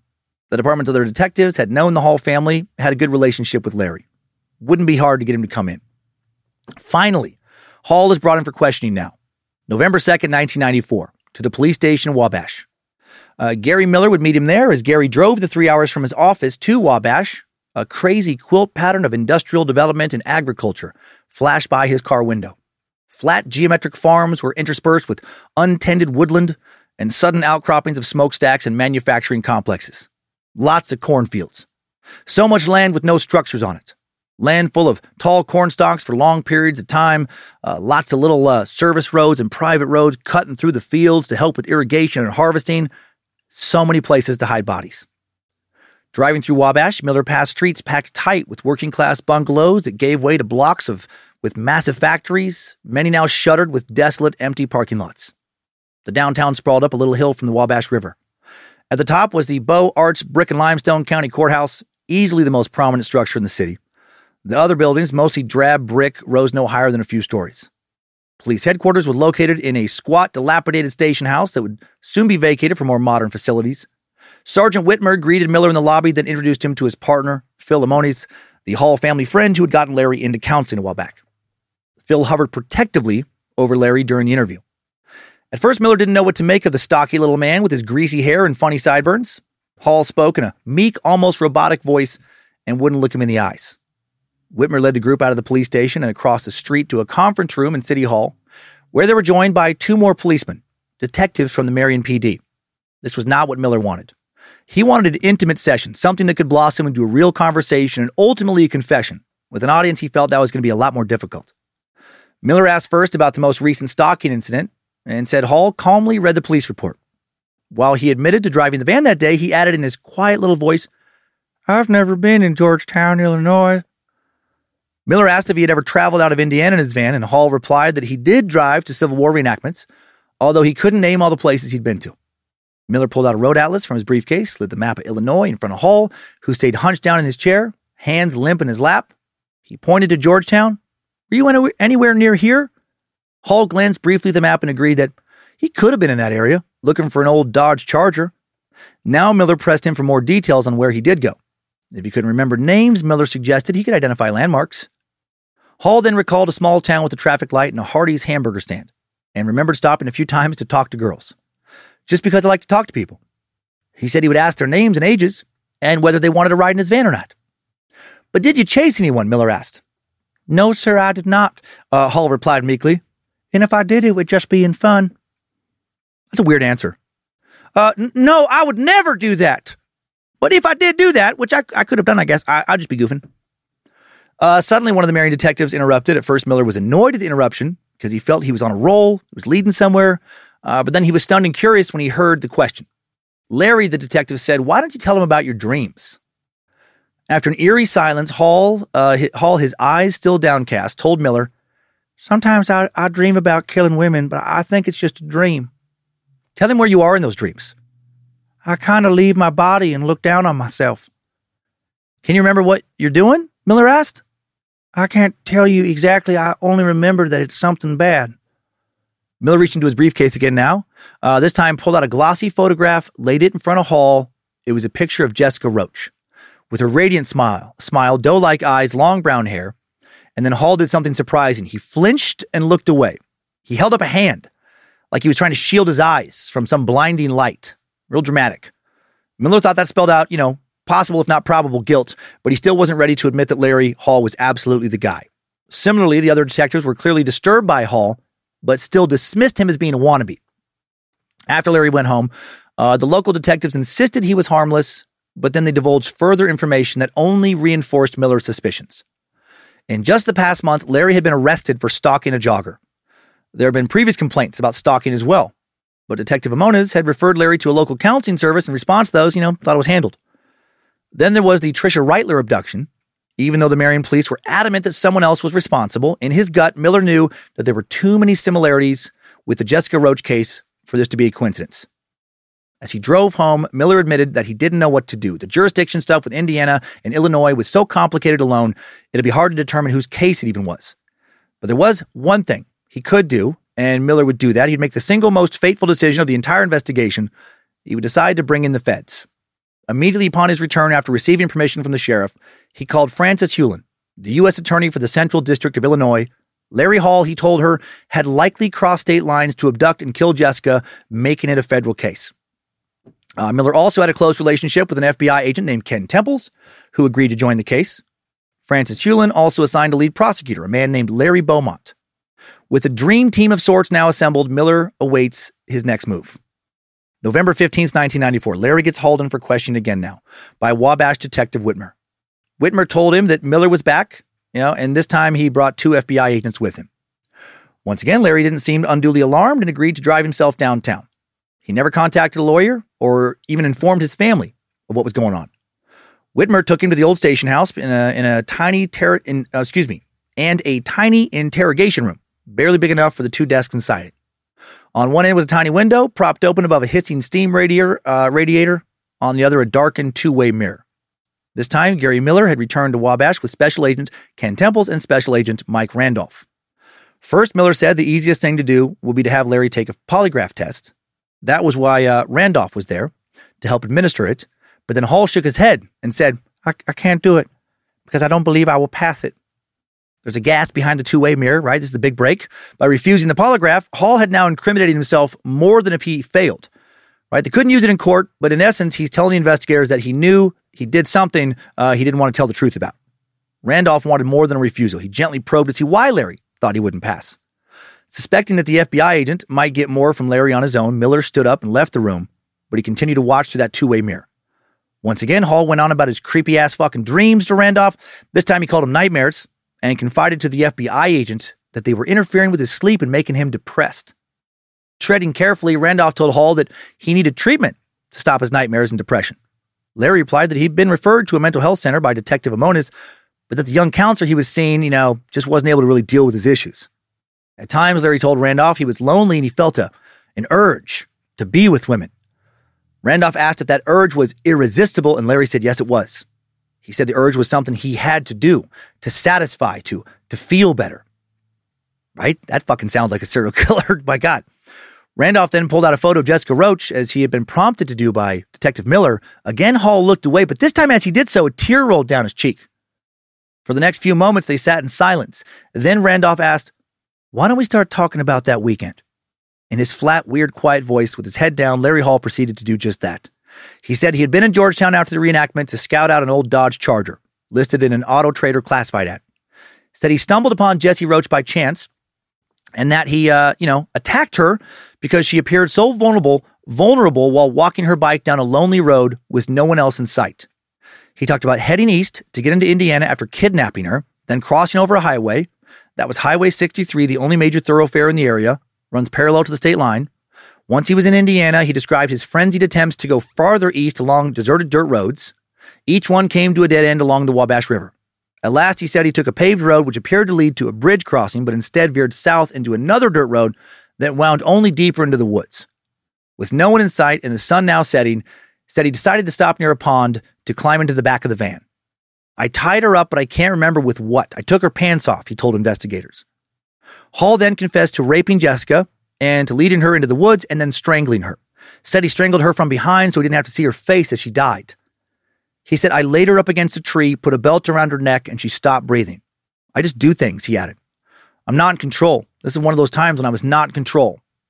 He had almost as much to say about Tricia Reitler and then made vague comments about killing other girls, at least two in Indiana, one in, and uh, one in, in Wisconsin near a reenactment. All of the girls looked alike, he said. I cannot remember all of them. There were no more tears, but as Larry spoke, Randolph noted his face twitched and he also compulsively kept just wringing his hands. During a break in this conversation, Miller suggested that they tape Larry as well as get his statement. That way, a jury would know that the, confession, that the confession wasn't coerced. But to Miller's surprise, Randolph refused. FBI policy at that time prevented him from tape recording a confession for some weird reason. Instead, um, from what he recalled of Larry's convers- uh, confession, Randolph wrote down a statement in his own scrawling handwriting on two blank sheets of paper, then asked Hall to sign each one. Miller countersigned as a witness. Neither lawman, unfortunately, noticed that the document began with I, Larry DeWayne Daniels, not Hall. In his haste to get everything down quickly, Randolph had copied the format from another statement, another document, and just forgot to change the last name from Daniels to Hall. And this is actually a big fuck up. Also, neither he nor Miller balked when Hall block printed his name instead of signing it in script, another fuck up. These little mistakes will come back to haunt them. You know, so annoying that clerical errors like that can invalidate something as important as this confession. Uh, the session ended sometime in the early morning. There were no notes, tape recordings, or video recordings of the session. Miller knew what he had to do next. He wasn't going home without Larry come with him, but he needed a car since Miller had hitched a ride with Ken Temples.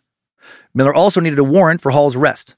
Even though he expected the case to end up with the U.S. Attorney in Central Illinois, he first called his local state's attorney so that charges could be filed the very next day.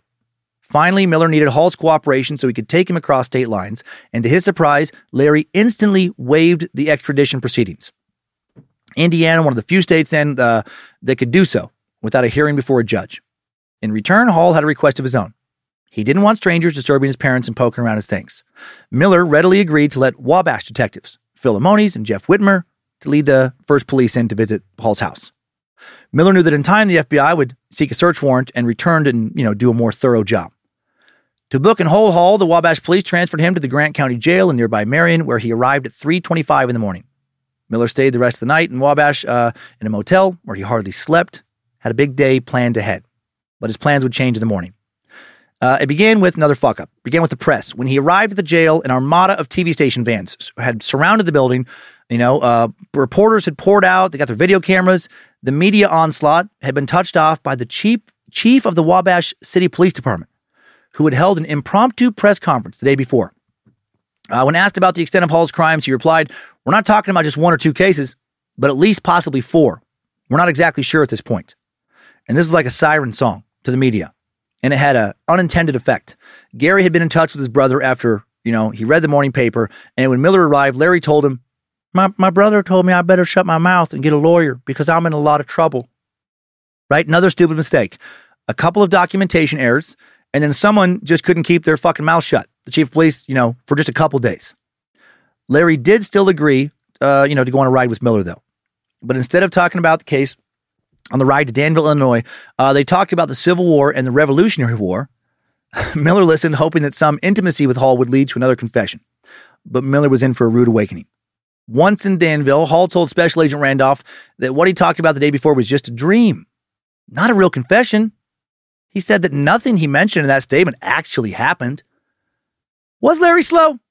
Or a lot more fucking cunning than he appeared? Randolph replied that both he and Deputy Sheriff Miller believed Hall was confessing to real murders. And that's why they had him arrested.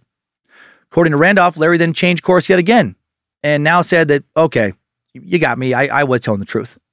But over the next two weeks, Hall kept calling Randolph more adamant each time when they talked that no, he wasn't telling the truth. He was dreaming.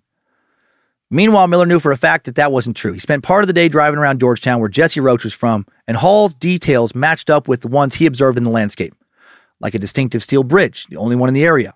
Right? It was no dream. It was time to investigate Larry's home. The detectives waded calf deep into the filth and clutter of uh, the parents' home. Didn't see anything gruesome or gory except a skull that turned out to be fake, but the mess gave them insight into the strange, scrambled seeming person. Also checked crypts at the cemetery to see if Larry had stashed any of his victims there, but no dice. When they seized two of Larry's cars, uh, the 1984 Dodge Ram and the 1990 Plymouth Voyager, uh, since uh, or they I don't know why Yeah, I said it that way, but they just they seized those two cars. And then since he drove the Dodge to work, Larry kept his front bucket seats and rear bench relatively clean. But the cargo bay was filled with boxes, old license plates, and piles of clothing. Trash rose to the windows of the Plymouth like water in a tub. Car parts, two by fours, buckets of tools and bolts, plywood, but no obvious weapons, bloodstains, or, you know, implements of restraint. But there was some graphic stuff. There was photographs of young women torn from porno mags that had been creepily marked to show mutilation, strangulation, and stabbing. Teeth blacked out, blood drawn, dripping from mouths. On the bottom of one page in pen also was written Jessica, with blood drawn dripping from the letters. Her name also found in a 1993 U.S. Postal Service book of Christmas stamps he had. Uh, also, there was Indiana maps marked with dots, including one that indicated the exact spot where Jessica Roach's body was found, and another where Gary Miller believed, uh, you know, he murdered her. Other writing was found too, notes tucked under the carpeting of the Dodge van and pulled from Larry's room. At first, the notes appeared to be no more than lists, but upon closer inspection, they contained, you know, fevered commands and obsessions. Pieced together, they comprised an instruction guide to serial rape and murder in central Indiana. They refer to his victims in terms that don't define sex or even humanity. They are his prospects, joggers and bikers, singles, or walkers. Seen many nice girls, he says of one location. In another note, he reminds himself take a lot of clothes, blankets, to keep her out of sight. Get one around the southeast Grant, he writes, meaning Grant County. Maybe check Taylor areas or Marsh at Hartford City. Uh, Taylor University is a small Christian college in southeast Grant County, and the Marsh supermarket nearby Hartford City frequented by Taylor students. He adds, place to find one, Anderson College or Mounds Mall. Anderson, another Christian college farther south. Mall is another local student destination. Uh, neither Taylor nor Anderson is a major university insulated by expansive campus grounds. Instead, they're small schools, closely hemmed in by residential streets, industrial strips, and farmland. Students walking to class or dormitories are easily observed by outsiders who drive past on local roads and highways. From all these notes, it was obvious that Larry had spent a great deal of time circling college campuses over and over again. They also included notes about the chances of him getting caught. The notes reminded him to check spots over and over and warn. Seen many police cars around Taylor, very risky. One escape plan was as follows Take 300 to 500 Bradford Pike east into J Line to the old house where he and his parents used to live. Take out East Wilderness to J, most likely to safety. There was also a lot of items to buy at the hardware store, along with detailed instructions. Buy two more cans of SF, he writes, probably meaning starter fluid. An ether compound that can be sprayed onto a rag and pushed over a victim's nose to render them unconscious. Buy new tarp to cover the whole rear. No exposed carpet, no remnants, no body contact. Buy condoms. Buy two more leather belts. Take buck knife, gloves, mask, he adds. Holy shit. Elsewhere, he reminds himself to bring some rope. A theme throughout the notes is avoiding contact, body to body contact, contact of a body with any surface in his van. He includes the following on one list of chores buy two more plastic tarps, clean out van rear, put curtains back up in windows, furnace tape tarp to van, ready to haul, zero contact equals safe. Probably meant equals, silk sock to cover it, underwear, head cover, rear door plastic, bleach rear of his van. Larry seeming less and less slow all the time. Uh, next to another reminder about covering the rear of the van, he adds no evidence, no forensic residues. Elsewhere, Larry simply waxes poetic. He writes, Now I know it's hard, so hard sometimes, to leave the ones you love behind, but I feel a calling from deep inside, sometimes so strong it's hard to hide. Random poetry. I can feel the winds of change, my friend. I feel them blowing through my mind. And I know it's time for me, my friend, to be moving on down the line. Larry's poem uh, reminds me of a song. Any guesses? We gotta hold on to what we've got. It doesn't make a difference if we make it or not. We got each other, and that's a lot for love. We'll give it a shot. Whoa, we're halfway there. Whoa, living on a prayer. Take my hand and we'll make it, I swear. Whoa, living on a prayer. Woo, I started too fucking high again. But Jon Bon Jovi's back. Bon Jovi's back in your brain. You're welcome. America's foremost Korean War expert. Sure know, uh, sure knows how to write an earworm. I thought I was going to be able to finish that strong. Oh well. It was obvious from Larry's notes, minus the poetry, that Larry wasn't a man who lost control of himself in moments of frenzy, but a cold blooded motherfucker who planned out his killings highly methodically. At least some of them. One chilling sentence reads I can't see the faces, but I can hear the screams. Yeek. Meanwhile, his family, uh, especially uh, Mama Bernice, Mama Willa, uh, very quick to defend him. Any women he ever meets, he treats with kindness, she told reporters. You can talk to any of his friends here in Wabash, so he doesn't have any friends, and they'll tell you he treats women with respect. She added that he had several girlfriends who would concur, but she didn't name them, you know, because they don't fucking exist. Uh, her father, uh, his, excuse me, his father, Robert, also chimed in saying, We think he's an awful nice boy and he's not capable of this. We brought him up the way he was supposed to be brought up, and he turned out right. Well, you know what? Case, case closed. There you go. Uh, his parents, who literally live in some kind of fucking human rat den of filth, they say he's okay. They raised him right. So he must be okay. Uh, to further prove her point, Bernice volunteered that Larry was an identical twin, as if to argue that he, he couldn't have committed such crimes without involving his brother. You know how identical twins are, even though they're not identical twins. Uh, did I mention that no one ever said that Bernice was a genius? I'm not sure that's true, but I can't find any sources where anyone alludes to that. I strongly feel like that's true. I, f- I feel that Bernice and Robert, uh, not geniuses. Other information about Larry soon emerged that uh, was at odds with the portrait of the gentle soul painted by his parents. A reporter for the Wabash Plain Dealer found one woman who claimed that he had stalked her and a friend as they jogged in the early morning hours a few months earlier. He's stalking all kinds of people. When she complained to the police, they told her that Hall had already been arrested for stalking on several occasions and uh, needed a, a letter of credibility from his bosses at the credit union to get released from jail. Then there was this connection with uh, the way that's phrased. It's almost like, come on, what, do we have to file this? He's stalking the fuck out of. You're not special. He's stalking so many women. He's he's stalking everyone. He's stalking every woman in Wabash. You get in line behind all the other women trying to file, file complaints. Uh, then there was this connection with Tricia Reitler. Uh, word got out about the patrolman who had stopped Larry eight months earlier in May at almost the exact location Tricia disappeared. And that patrolman, as we went over, you know, found something like an abduction kit along with newspaper clippings about Tricia's disappearance. Well, Larry's family had a rebuttal. If they found the items, why hadn't they arrested Larry? Privately, Marion police say uh, they don't believe Hall did it. Marion Chronicle Tribune executive editor Alan Miller wrote shortly after Hall's extradition to Illinois. That's why they didn't uh, arrest him. They just didn't think he did it, no matter how much evidence keeps piling up.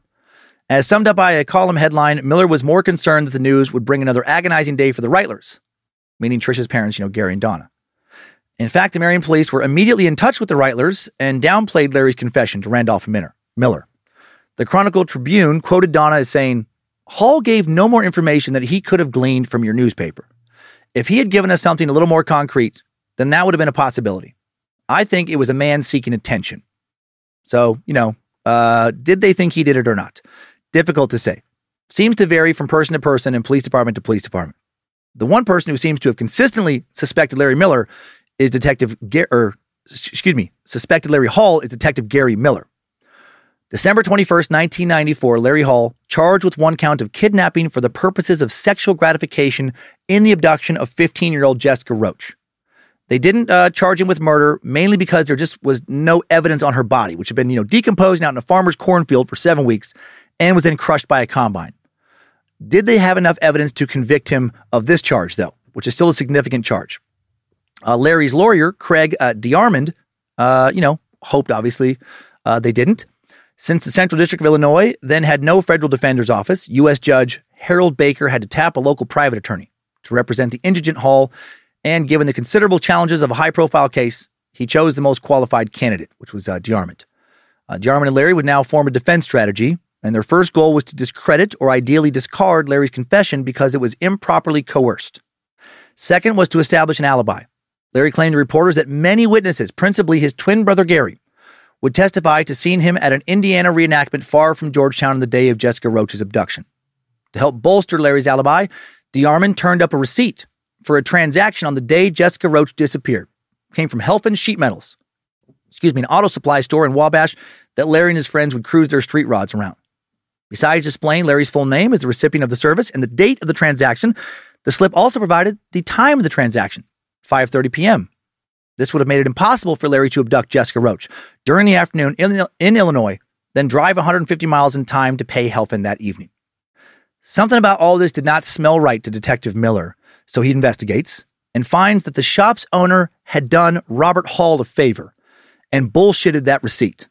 The Hall family apparently had tried to get that done with just about every fucking business in town, including with Ross Davis, the twins' old friend from childhood. Fucking idiots.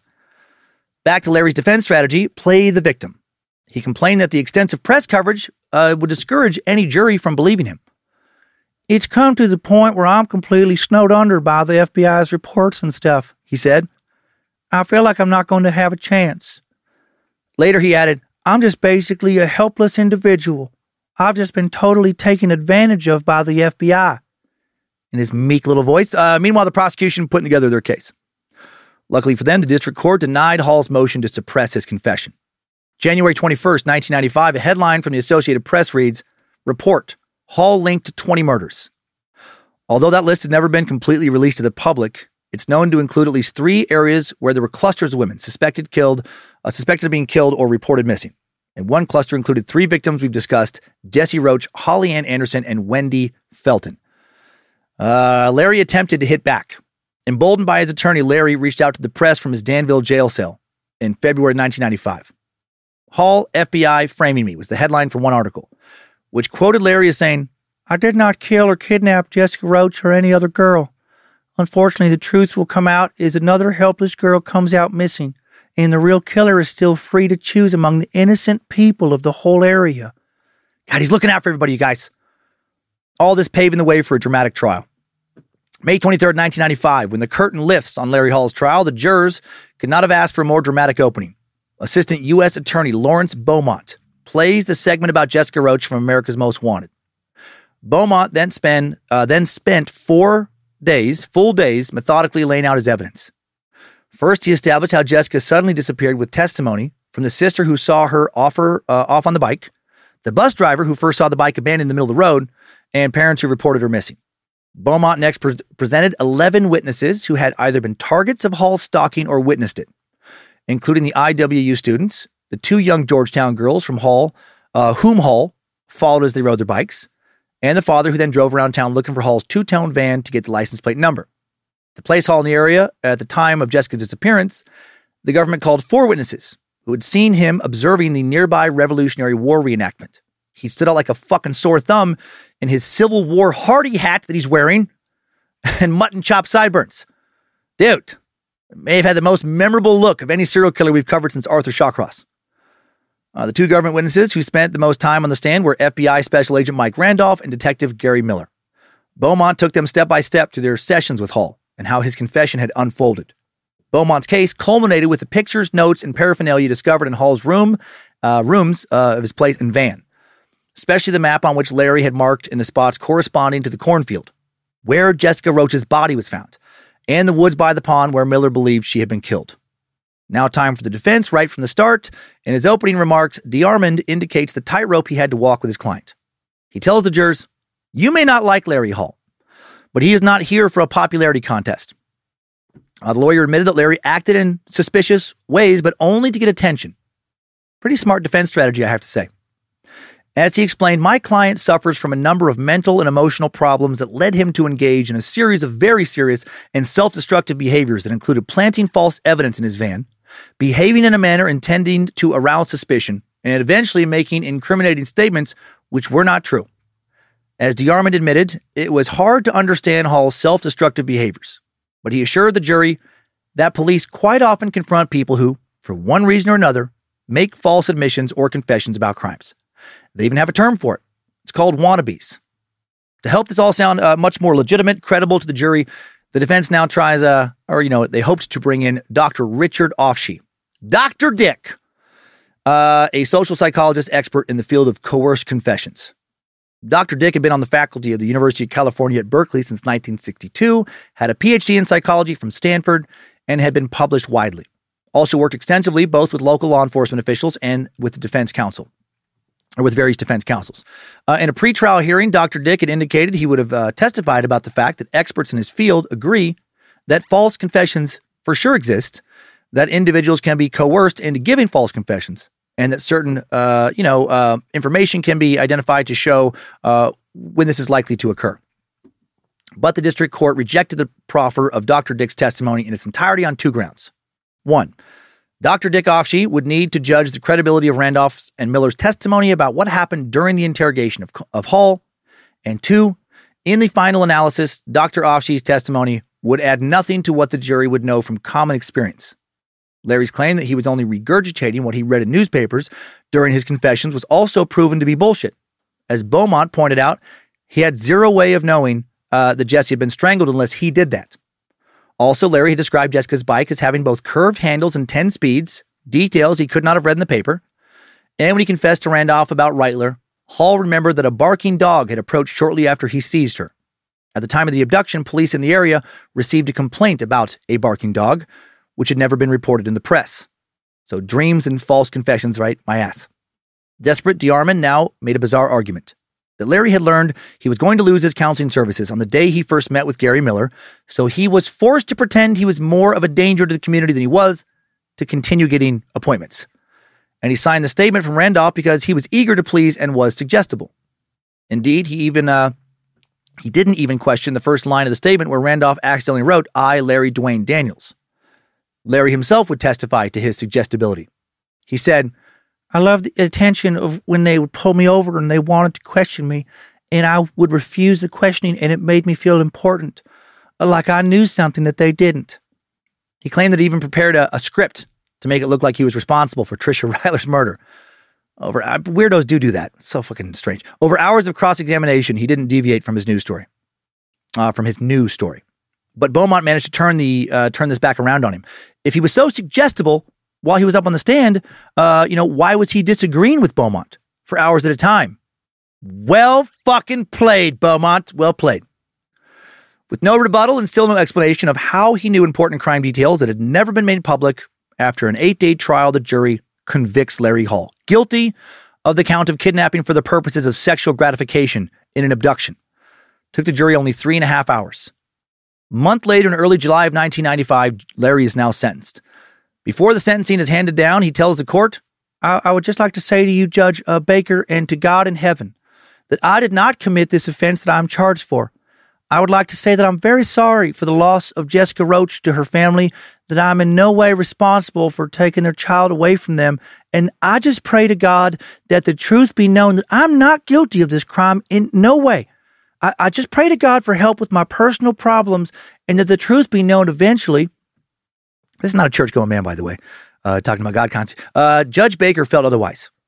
He said the jury found Hall guilty beyond a reasonable doubt, and the court, namely the judge himself, concurs in the finding of the jury. He also discussed a letter, or also disclosed a letter he had received from Jessica's parents. It's a statement of personal sorrow and heartfelt regret from the family and the void that has been created in their lives through the loss of their daughter, and the court takes that into consideration in disposition of this case. Soon after, Baker sentenced Larry Hall for the term of his natural life without release. Right? For that kidnapping. So that's a sentence clearly influenced by Larry's admission to multiple murders. Everyone other than his family, uh, friends, if he had any, which I don't think he did, and defense team, you know, thought that motherfucker was a cold blooded serial killer. Uh, Judge Baker added the court elects not to impose conditions of release. It would be pointless in this case, right? I.e., this guy's a fucking creepy psychopath. We got to keep him behind bars. He added that because of the defendant's troubled mental condition, Larry would be assigned to prison at Springfield, Missouri, to the psychiatric facility for further evaluation. Now Larry and DeArmond began to focus on their appeal. It would go to the Seventh Circuit Court of Appeals in Chicago. As Detective Gary Miller sat through opening arguments, he grew worried. He could see things were not going the government's way. The judges on the panel seemed testy with Beaumont, the prosecutor, and willing to listen to Larry Hall. On appeal, Larry made three primary arguments. First, the trial court should have suppressed his confession. Second, the court erroneously admitted evidence of other crimes under Rule 404B, in particular the Reitler case. And third, the court erred in refusing to permit Hall's experts, Dr. Dick, uh, to testify about false confessions and his susceptibility to, uh, to coercion. And then a court decision issued on August of 1996 was exactly what Miller didn't want to hear. The appeals court agreed with the defense argument that Gary Miller could have intimidated Hall into a false confession. Some of the evidence indicated that Miller became upset with Hall's responses, moved closer to Hall, and started suggesting the right answers as the questioning progressed, Judge Diane Wood wrote. And she said Hall was not given his due when it came to witnesses. And since the verdict hinged on Hall's state of mind during the confession, Wood argued Dr. Ofshe, right, Dr. Dick's testimony would have gone to the heart of Hall's defense. Judge Wood wrote, properly conducted social science research often shows that commonly held beliefs are in error. Dr. Ofshe's testimony, assuming its scientific validity, would have let the jury know that a phenomenon known as false confession exists, how to recognize it, how to decide whether it fit the facts of the case being tried. So Beaumont would have to retry this case now with a lot of handicaps.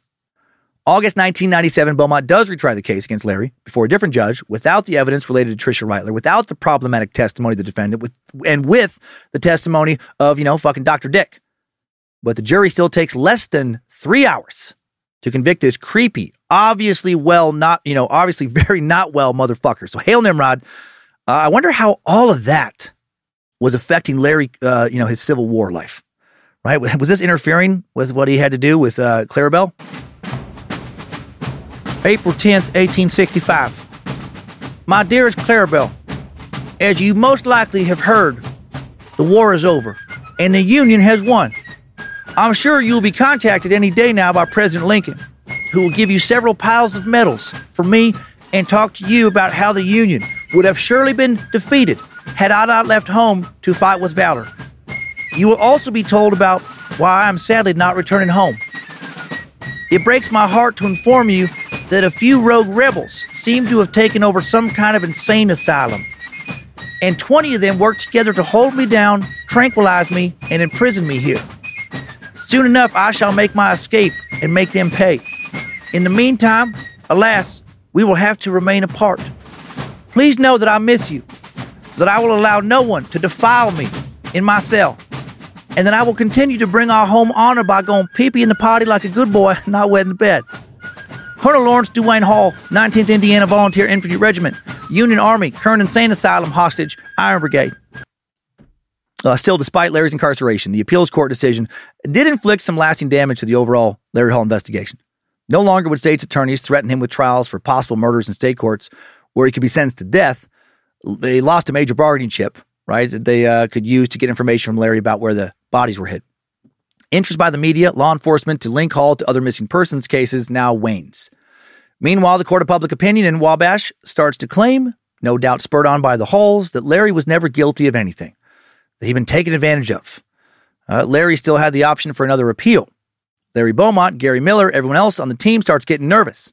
They're convinced that Larry Hall is a very dangerous, very prolific serial killer, and at his next appeal trial, if he gets lucky, right, he'll win a third trial, and if he wins that, he'll be free.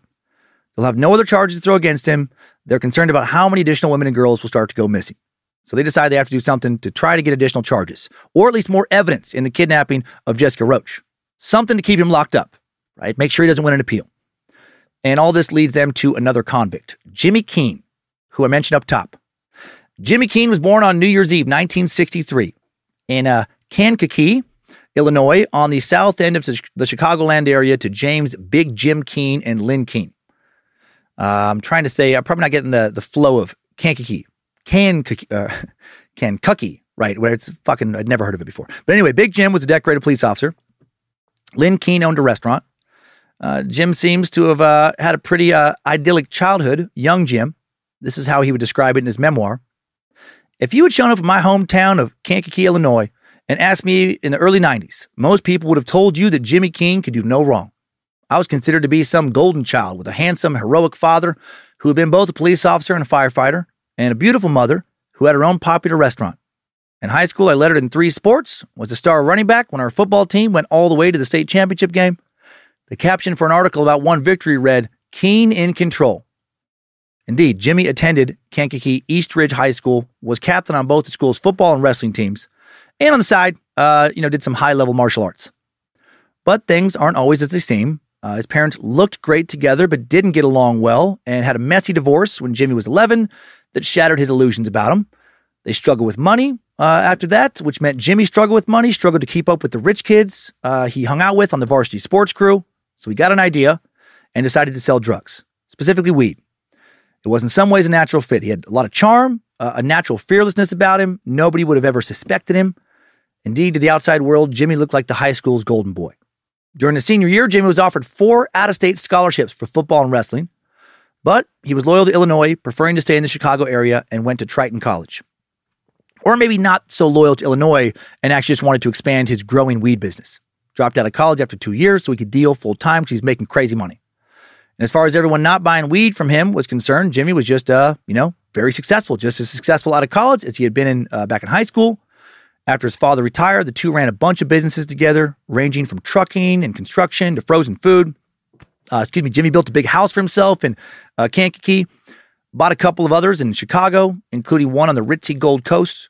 Wherever he went, always drove the latest Corvette, uh, had a fucking dope Harley as well, had all the cash anyone could want, uh, just not because of his businesses with his dad. Actually, those failed one after the other.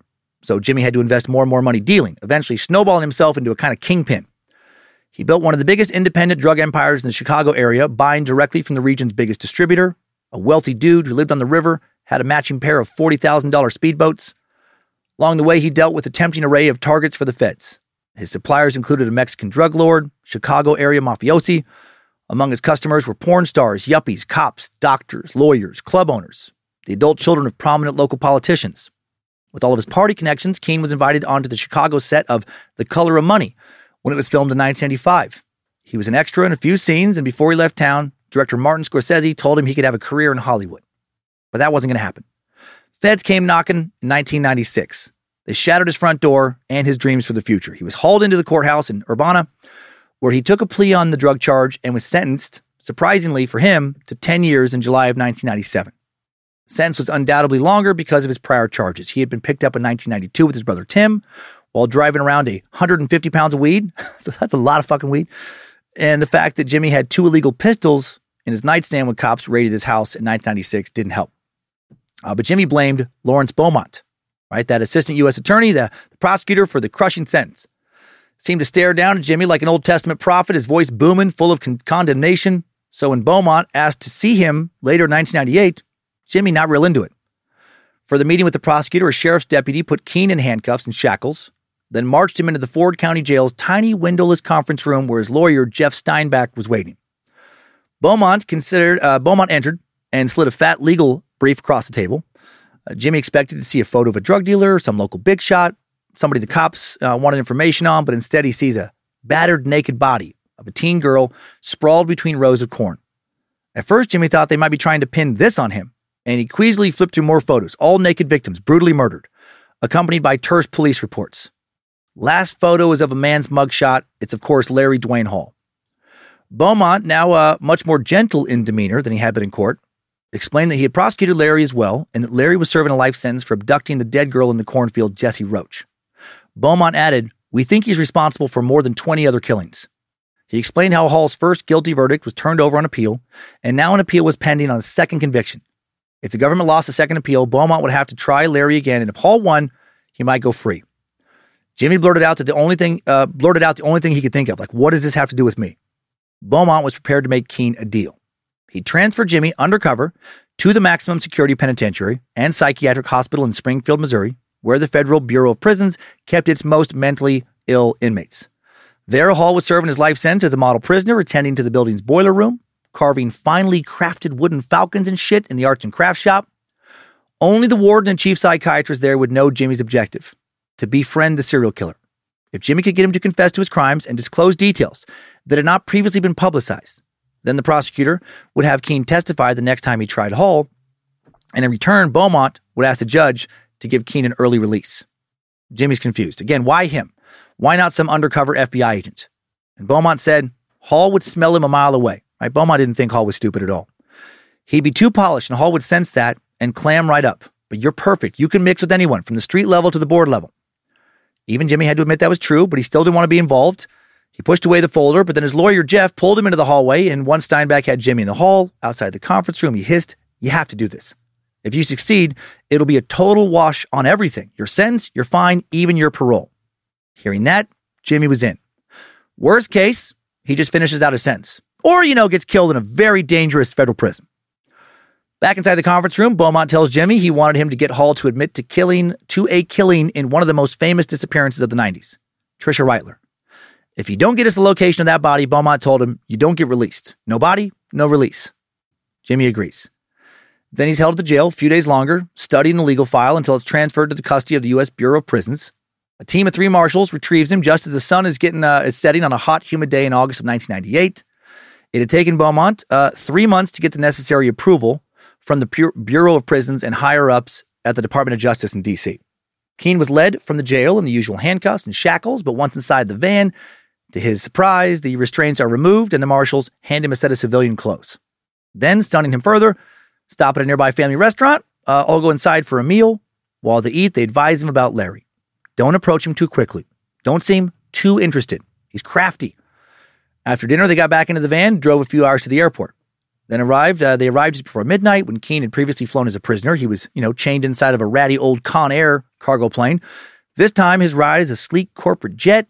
You know, eight plush leather seats, carpeted walls. On board, the marshals served snacks and soda.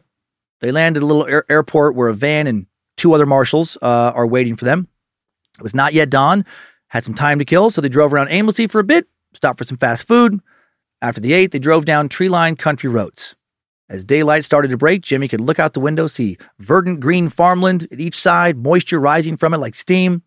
Soon he thinks, you know, I might be out, able to see stuff like this all the time. Then the van turns a corner, heads up a driveway. Soon a prison emerges in the distance. Built in a Depression era institutional style with white stippling coming off the top. Uh, the lighting and high razor wire uh, fences gave it an ominous aura, like a creepy medieval castle. And now it's time for Jimmy to get to work. And he gets fucking nervous, right? This prison is dangerous. And uh, for a moment, he wants to back out. But again, he reminds himself this is a gamble we're taking, right? He can quickly get his freedom back. No parole or nothing. So he goes for it. He's dropped off by his handlers, given to prison officials who didn't know he was an informant. He strip searched, issued his bed kit and toiletries, uh, led to his cell through a network of submerged, humid tunnels lit in a dim yellow haze. At last, they surface in Nine Building, and a ward that looked more like a hospital floor than a prison, but with doors of solid vault like metal. No sooner was he left there than a buzzer echoed through the block, and the convicts started to surge out for breakfast. He followed the crowd to a cavernous dining hall with cathedral windows, where noises, clinking plates, strange chatter, shouts echo loudly. Tables are bolted to the floor in row after row, like pews of a church. As Keene looks around to see where he should pick up his tray, his eyes suddenly lock on a pudgy little convict with big ass fucking sideburns, uh, sitting in the corner, Larry Hall. Lost in his imaginings of the pictures he'd seen of Hall's victims, Jimmy does exactly what he's not supposed to do bumps right into him. Startled, Hall spins around, eyes swimming, confused and fearful. Jimmy thinks fast, uh, and he says, uh, You know, he just thought Larry looked cool. Asked him if he knew where the prison library was. Hall is startled again. Uh, it's in this building, he said in a drawl that sounded slurred by medication. He pointed down the hall. I go there to read the paper every day. Do you want me to show you where? And then he said, You think I'm cool? Hell yeah, Jimmy said. Look at the other guys around you. Larry laughs at the little joke. They walk down the corridor to the library where they both sit down to read. Uh, when Jimmy snuck a peek, he was surprised to see Larry reading the Wabash Plain Dealer, but then learns that you know the prison would, upon request, subscribe to any inmate's hometown paper. A couple minutes later, Larry finishes, gets up, leaving without acknowledging Jimmy. But Jimmy thought he had done a good act, uh, you know, good job of making first contact. Later that day, Jimmy would discover that the prison psychiatrist, his only contact other than the warden, who knew what his job was in prison, had arranged for his cell to face Larry's. He'd also helped concoct a new rap sheet for Jimmy that had him smuggling arms across state lines, a crime more likely to put him in Springfield than drug dealing. The official diagnosis for Keene would be severe depression, and Jimmy already had been diagnosed with mild depression. They would use complications from Jimmy's allergies as an excuse to keep him under the direct care of the chief psychiatrist. But he also warned Jimmy, nobody likes a narc. If he got find if he got found out, a prisoner might get to him, as in kill him, before the psychiatrist could intervene and save him. And this federal prison was full of a, a lot more dangerous inmates than the Ford County jail was. At Springfield, there were people like Clayton Fountain. This motherfucker is terrifying. Former Marine who killed his staff sergeant in 1974, then became a, mer- a member of the Aryan Brotherhood in prison, murdered two people in prison with crudely made shivs, then murdered a rival gang leader. G- oh my God. Then murdered a rival gang leader in prison by stabbing him 67 times. As he stabbed him, he screamed over and over, Die, bitch, die! Die, bitch, die! 67 times. Then dragged the bloody corpse the length of the tier before returning to his cell. I'm just waiting, like, I don't give a fuck. Very next year, 1983, uh, slipped out of his handcuffs, repeatedly stabbed three of Marion's correctional officers, killing one and crippling another for life. And now Clayton was 43 years old and more fucking yoked than ever. I looked at pictures of this guy. A monster. Chiseled, mentally unstable killing machine who was already never getting out of prison. What did he care about another murder? This is the kind of prisoner held in Springfield. This prison was full of Claytons. It's a nightmare. Springfield is home to some of the most dangerous inmates in the nation, also home to nearly 300 other men who maybe didn't have quite the same rap sheets as Clayton, but suffered from chronic psychiatric disorders. Men who could and did erupt in savage and unpredictable ways. This is Jimmy's new home. That night after dinner, when everyone else had returned to his cell, Jimmy was surprised to see that Hall's cell was empty. For some reason, Larry had a run of the place along with privileges that none of the other prisoners seemed to have. Later, when Keene's door was locked down along with others on the floor, uh, he saw that Hill had returned and his mission is back on. During Keene's second morning in Springfield, he sees Larry in the dining hall. Doesn't want to approach him again so soon. Also, Hall sat in a corner with what looked like a regular group of friends, and it would have been pushy and against unwritten prison rules to butt in without an invitation. That could start a fight. So he'd have to wait and bide his time. But he could gather info while he did. Later, he snuck into Hall's cell, seeing what he could see from the outside, which included, or snuck to the edge of Hall's cell, seeing what he could see from the outside, which included family pictures, one with his brother in a Civil War uniform. Larry was allowed to uh, attach a paper cross to the wall, another privilege given only to the best behaved prisoners. Jimmy also discovered that Larry didn't have the same schedule as other prisoners because of his janitorial expertise and experience. He was employed fixing boilers, doing other maintenance tasks, meaning he could go every, you know, everywhere. Not just for cleaning, but for recreation as well. And again, is this guy slow or really fucking smart? Does he really know how to play people? Larry spent a lot of time in the woodshop section of the Arts and Crafts Center. Jimmy, meanwhile, would have to be in Springfield six months before he could even walk through the shop door. Then he'd have to get on a waiting list to use the equipment. Uh, Jimmy's next move is to pretend to accidentally run into Larry in the hallway now. When he does, he comments about the newspaper he'd been reading. Was he from Indiana?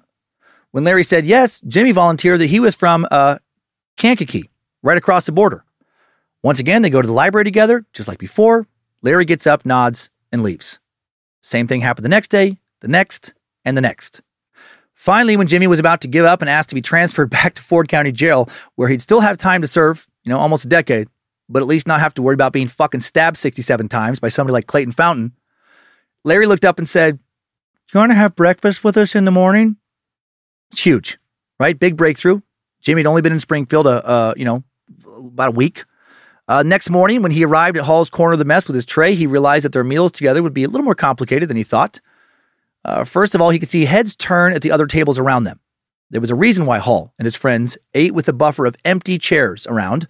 As Keene would later learn, the men at this table were collectively known as the baby killers and were outcasts even amongst the lifers and lunatics of Springfield. One of the other so called baby killers was a tall and skinny 20 something with a mullet, bug eyes. He'd apparently taken a chainsaw and, for no discernible reason, murdered an entire fucking family living next door to him. Terrifying. Uh, another table mate was in his 30s with a frog like face, he said, and reading glasses always perched at the edge of his nose. He had killed several little girls, or so Keene was told by other inmates. Uh, the third was a, uh, described as a big, in fact, big fat guy with a bad case of acne. Jimmy never learned what his crimes were. Jimmy spent most of the meal as the only person talking, cracking jokes, complaining about the food, and luckily Larry seemed to like that. Next time they saw each other in the library, Hall was a little more animated now, saying hello as well as goodbye and making a brief comment about the news. For some reason, he liked to call Jimmy James. Jimmy was excited, right? It was working. Also, though, how strange to be in a mental, uh, uh, you know, situation where if things are going well, it's because you know a sadistic sexual predator, some serial killer thinks that you're, you're pretty fucking cool. You are super neat. What a mind fuck. Jimmy found Hall more chatty than ever at 7 p.m. that night when they stood together in the pill line outside the nurse's station down the hall from their cells. What are they giving you? Hall asked. First question he'd ever asked Jimmy. Trazodone, Jimmy said, for depression. I haven't heard of that one before.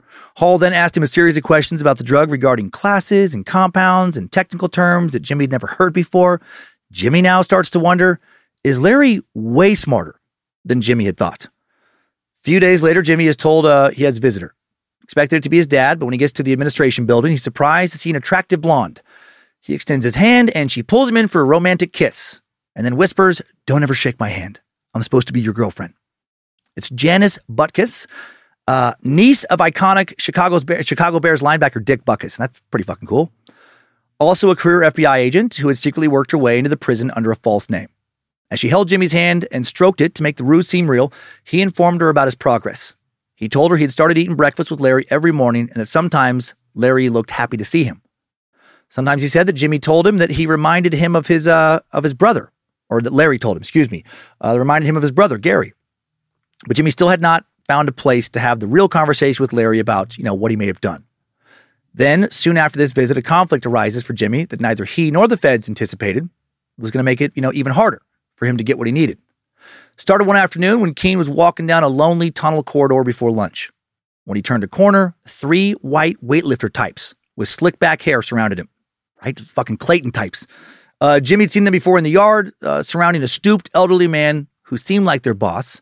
And they just said, The old man wants to talk to you. And the old man was Vincent Chin uh, Gigante, or Gigante. Uh, then 70 years old, he had been the leader of the Genovese crime family of New York City for most of the early 90s.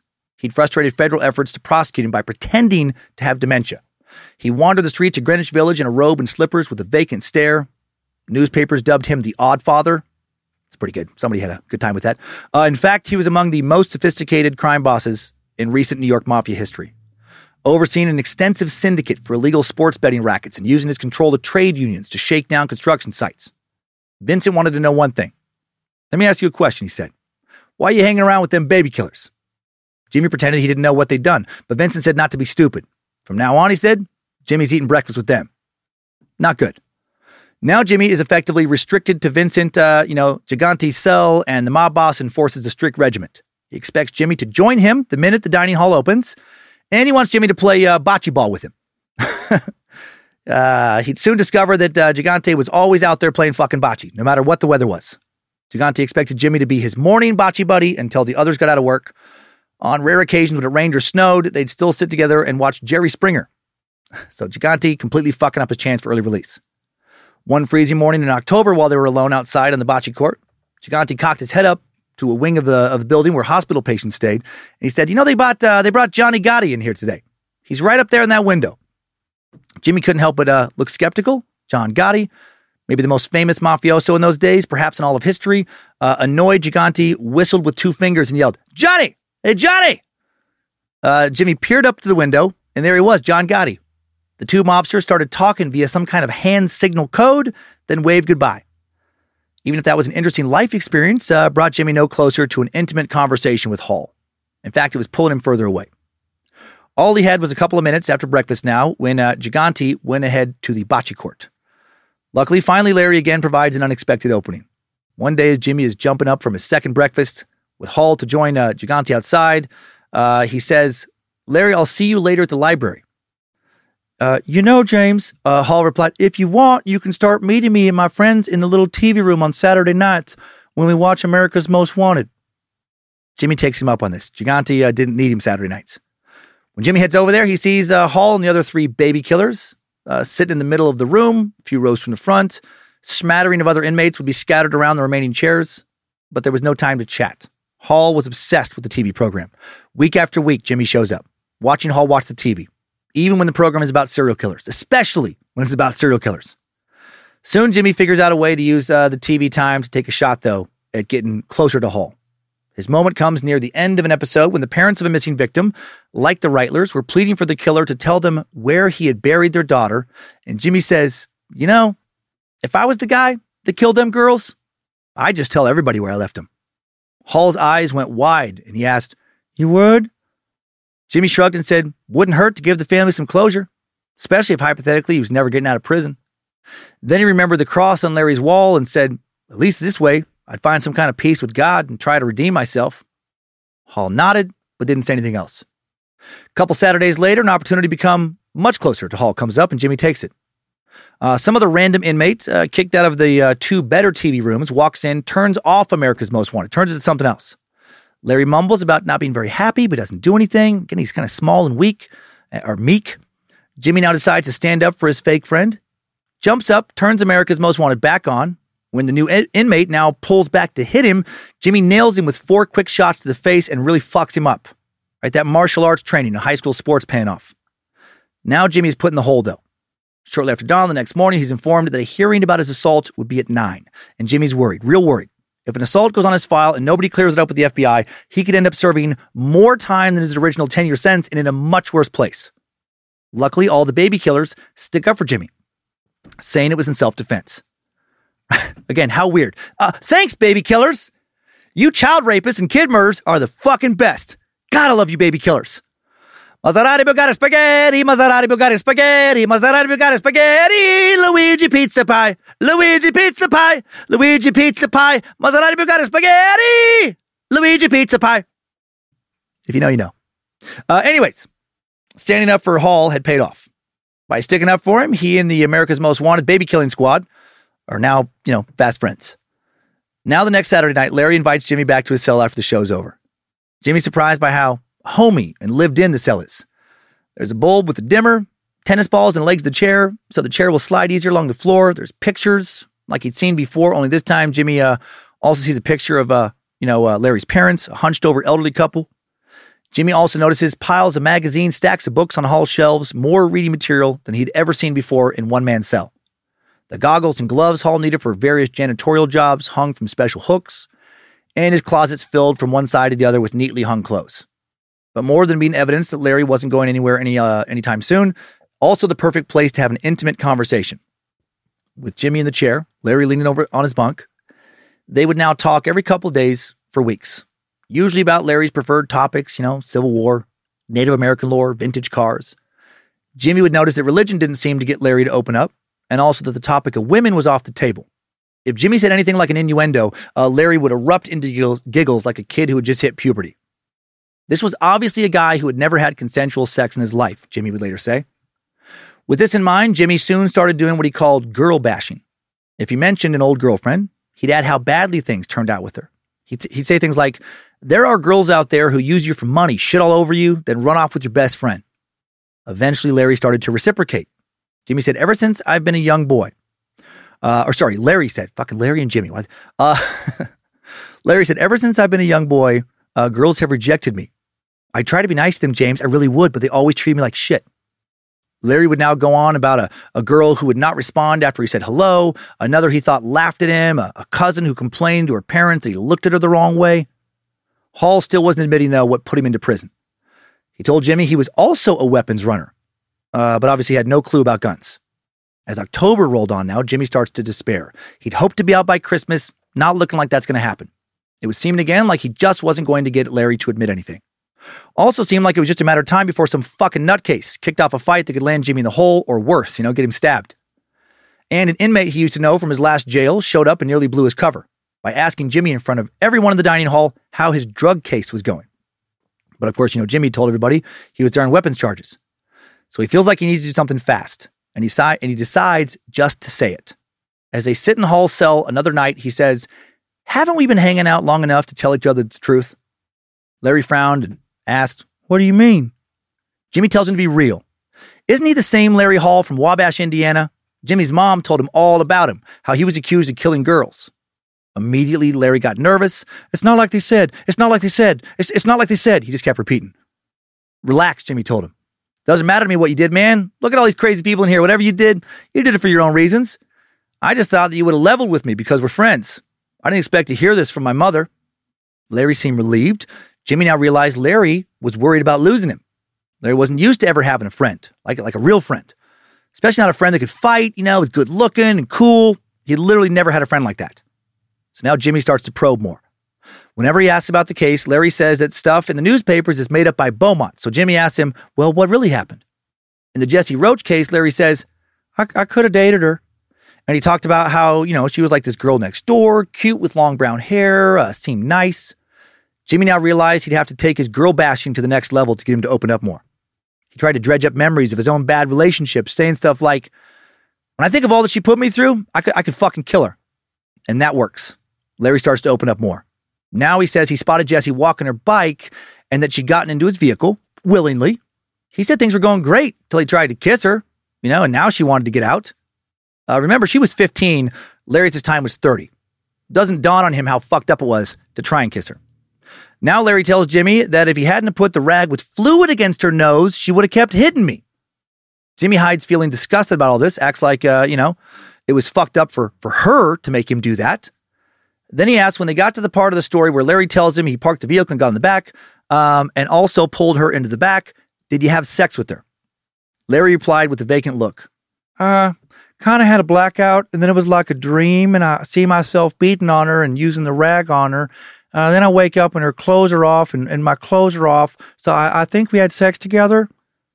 Then Larry tells Jimmy that when he snapped out of his dream, uh, Jesse was crying for her mother, which made Larry uncomfortable. Said he put his clothes on, then led her naked out of the van, told her to sit with her back against a tree. Larry, uh, Jimmy would remember, uh, or later, Larry would remember how Larry uh, said, he showed me with his fingers how he would interlock two leather belts. He then got behind the tree so he wouldn't have to see her face. He whipped the belts around her neck, used a slick, uh, used a stick to twist them like a tourniquet, and just kept turning and turning until he didn't hear her make another sound. Ugh. After this, Jimmy, uh, you know, he has a, a confession now. But no matter how much it turned his stomach, he had to pretend like nothing had changed between them. A few days later, Jimmy broached the topic again, right? He's supposed to try and find the body. What about this other girl they keep talking about, this uh, Reitler girl? Once again, Larry assures him that it was not like it was talked about in the papers. He said that, well, yeah, it was true that he approached Reitler uh, after she left the store. He, he, didn't immediately confront her with a knife. He not, he's not a fucking psycho. He's a very nice Civil War soldier who keeps having some lady problems. He said, Me and her were talking. She was friendly with me, James. She was one of the first girls that I, that I ever talked to that was being nice to me. In his initial confession to Agent Randolph, Larry said that Tricia tried to run away and he stabbed her with a knife, then had sex with her on a tarp outside the van. Now he tells Jimmy that she got into the van willingly. Jimmy would uh, later recall he made it sound like she went inside the van herself, but he admitted he had a knife, so you can't believe she was willing to be with him. And then he got bug eyed and started talking like he was in a trance. When I tried to kiss her, uh, Larry said, she started going crazy on me, hit me, punching me, uh, wanted me to get out of the van. Said now that he started choking her to make her stop. He added that he then blacked out, and when he woke up, you know, her clothes were off, and she was silent and not moving. He said he felt for a pulse, but there wasn't one. He buried her that night in a place way out in the country. This is exactly what Jimmy needed to hear. He just needed a little more. Where did he bury her? How was he going to get Larry to tell him the location? He was having a hard time maintaining his composure. Now that the end was in sight, full of excitement and possibly going home soon, but also dreaded the prospect of having to hear more of these gross details. Finally, in January of 1999, Jimmy decides he's going to go for the final piece of the puzzle. Storms into uh, Larry's cell, but it's empty. Goes to look for Larry in the Arts and Crafts Center, looking over at the woodshop area. He sees Larry from behind, sitting in front of his workbench. Jimmy creeps closer and closer until he can see what, Larry, what Larry's working on. One of those wooden falcons. Uh, there's 10 or 12 of them. Uh, Larry had them lined up at the top of a big piece of paper, actually a black and white photocopy map of Indiana and Illinois with several red dots scattered around. Hey, Larry, Jimmy said. Larry so startled he almost fell out of his chair. Jimmy picked up one of the falcons. Larry said he was going to send it to his brother Gary. When Jimmy asked him what the birds were for, he said they were there to watch over the dead. Jimmy now realized what was really going on. Larry was going to mail the map and the falcons to Gary so he could go back to the crime scenes in his place. And a lot of people do suspect Gary of being a part of this, that they were a team. Gary's never been uh, arrested and charged, but you know, is a suspicion. He says goodbye to Larry. Then Jimmy runs to the nearest prison payphone, leaves a long message for Agent Butkus, uh, tells her about the map, goes back to his cell to pack up, assumes that she's, uh, you know, handling things on her end now. When he sees Larry return across the hall, he decides to give Larry piece of his mind and to ease his own conscience about how he's getting out early because girls are dead, their families torn apart. He goes into Larry's cell, uh, tells him that he's going home soon. Larry freezes in fear. Or what do you mean? Just that a few things working out pretty good for me, Jimmy said. You know, Larry, those things that you did were rotten shit. I don't see how you could live with yourself doing that. And apparently, uh, Larry then got cold and said, Beaumont sent you. Jimmy denied it, but they both knew it was true. Jimmy backed out just as the cells were locked up, but he forgot one thing that Larry had his maintenance job, which let him out at 3 a.m. Plenty of time to go destroy that map. Fucking Jimmy, right? He Just couldn't keep his mouth shut just for a couple days to make sure the FBI knew. Jimmy fell to into a blissful sleep, woke up as a doctor burst into Jimmy's room, asked him uh, what the hell he was doing, who had sent him. Two guards grabbed him by the arm, said they were taking him to the hole until he told them the truth. He would be there for days, hoping that the FBI would intervene, but hearing nothing. Not even the guards would listen to him. Days then turned into weeks. Jimmy heard the guards beat up inmates in the cells next to him when the prisoners refused medication. Another week in hell passed before the chief psychiatrist, his only contact, I don't know why the fuck he didn't come earlier, uh, finally comes to visit, and he's, uh, he whispers, Jim, what's going on? These guards are all telling me how angry you are and that you were kicking on the door. They also said you told them you work for the FBI. You're not supposed to say that. Now, at the end of his rope, Jimmy makes a threat. He says, unless he gets to talk to Agent Butkus, he's going to tell everyone that the chief psychiatrist is uh, a rat for the FBI as well. Later that day, three guards deliver uh, him to her, to Butkus. And the first words out of her mouth are, Jim, I'm so sorry. For whatever reason, uh, they didn't understand what he was trying to say in the message and didn't think he had what he had. On the airplane back to Ford County Jail, maybe he had to talk in code because of other inmates around the phone. On the airplane back to Ford County Jail now, Jimmy eats turkey dinner. Still doesn't know when he's going home though. Doesn't know if you know they managed to get the map or not. Uh, Butkus takes him directly to Chicago's MCC from the airport after a mercifully brief stay there. Sent to Milan, Michigan, where Jimmy uses a cover story about winning an appeal. Then abruptly again yanked back to Illinois, first to the MCC, then to Ford County Jail where he's told he'll have to wait a few weeks for a sentencing judge, Harold Baker, to return from vacation.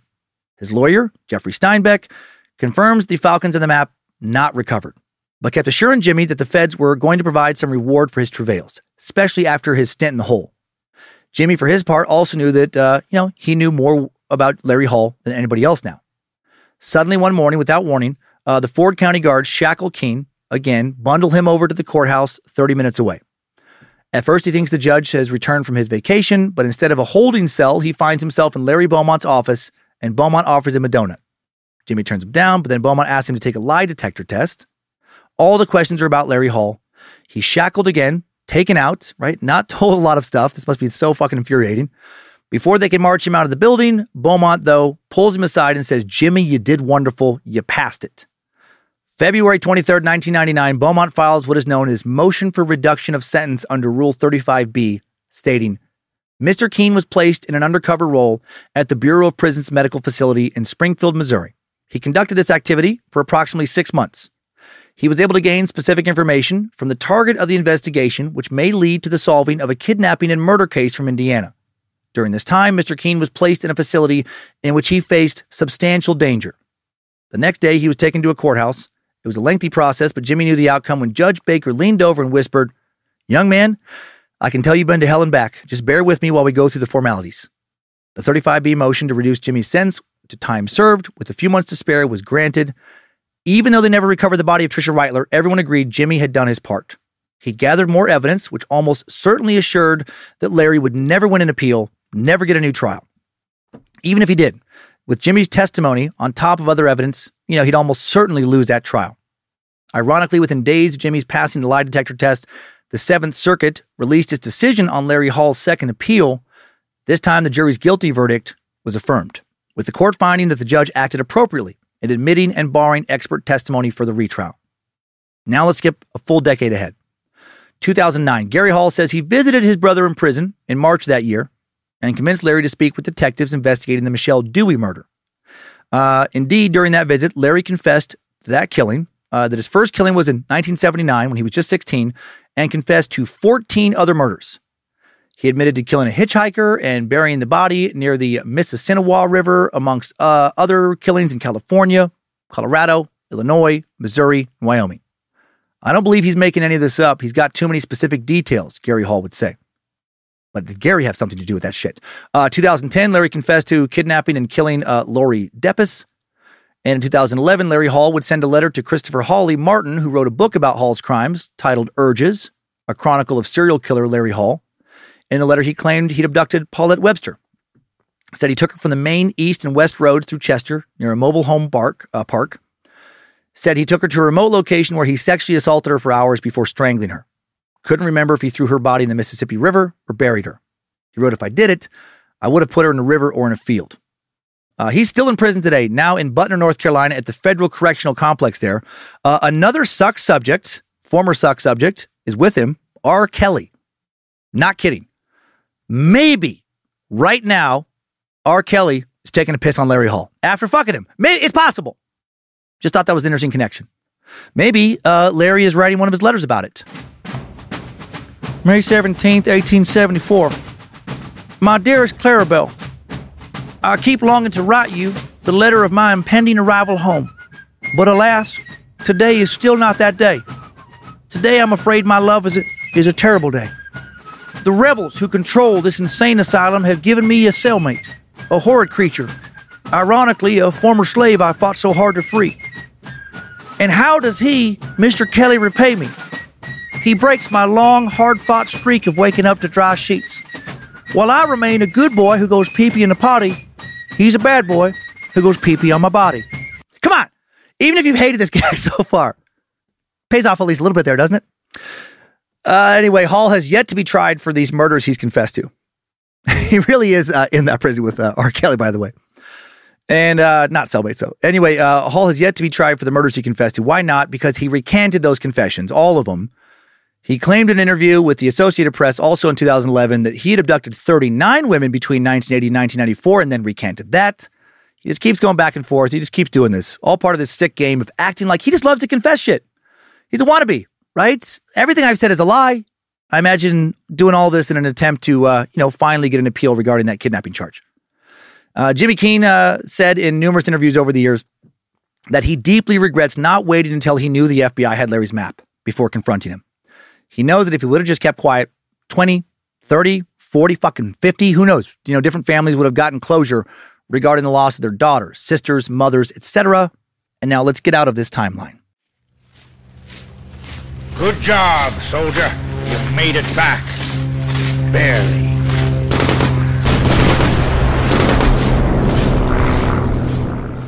Larry Hall and Jimmy Keene. What a story.